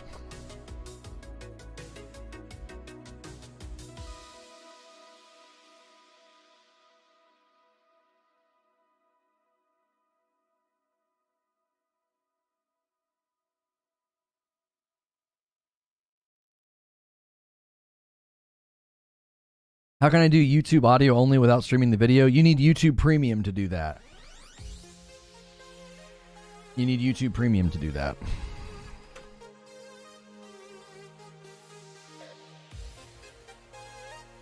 Imagine calling somebody with an Eving Master Chief display in the background a Sony fanboy. uh. Thanks, Mama. Don't do that. All right, hang on. I got to switch. We're switching streams here. No, come on. You're going you're going beyond the bit. That's my job. you're taking the bit and the joke too far. That's my job. You have to let me do that. Okay. All right. You can do background music in Discord, I was supposed to I was supposed to look into it. And I there's like a th- there's like software I can get or something. Um All right, here's where we're going. Uh uh uh, uh. Mm, New World original soundtrack. Mm. Okay.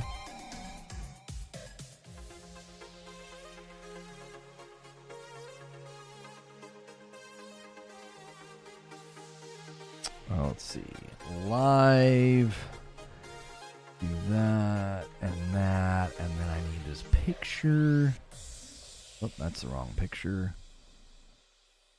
There we go.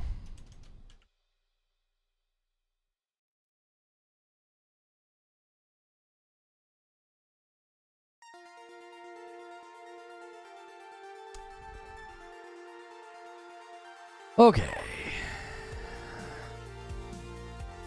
Let me give you guys where we're headed. Yo, see more butts with the brand new membership. That's great. That's great. See more butts. Good old Seymour. Good old Seymour. You know, can all use a little bit of Seymour. Okay, low latency, and are we on the redirect? We are. All right, I'm gonna start the other stream. What are you doing? I'm switching streams. You you can't gargoyle. I get it weirds me out. I want a seamless redirect. I can't click no links. It's it's so weird. I can stream in front of hundreds of thousands of people, like someone's in a room. I just can't do it. It's like you're in my peripheral. Don't get out. Come on. Quit being that way.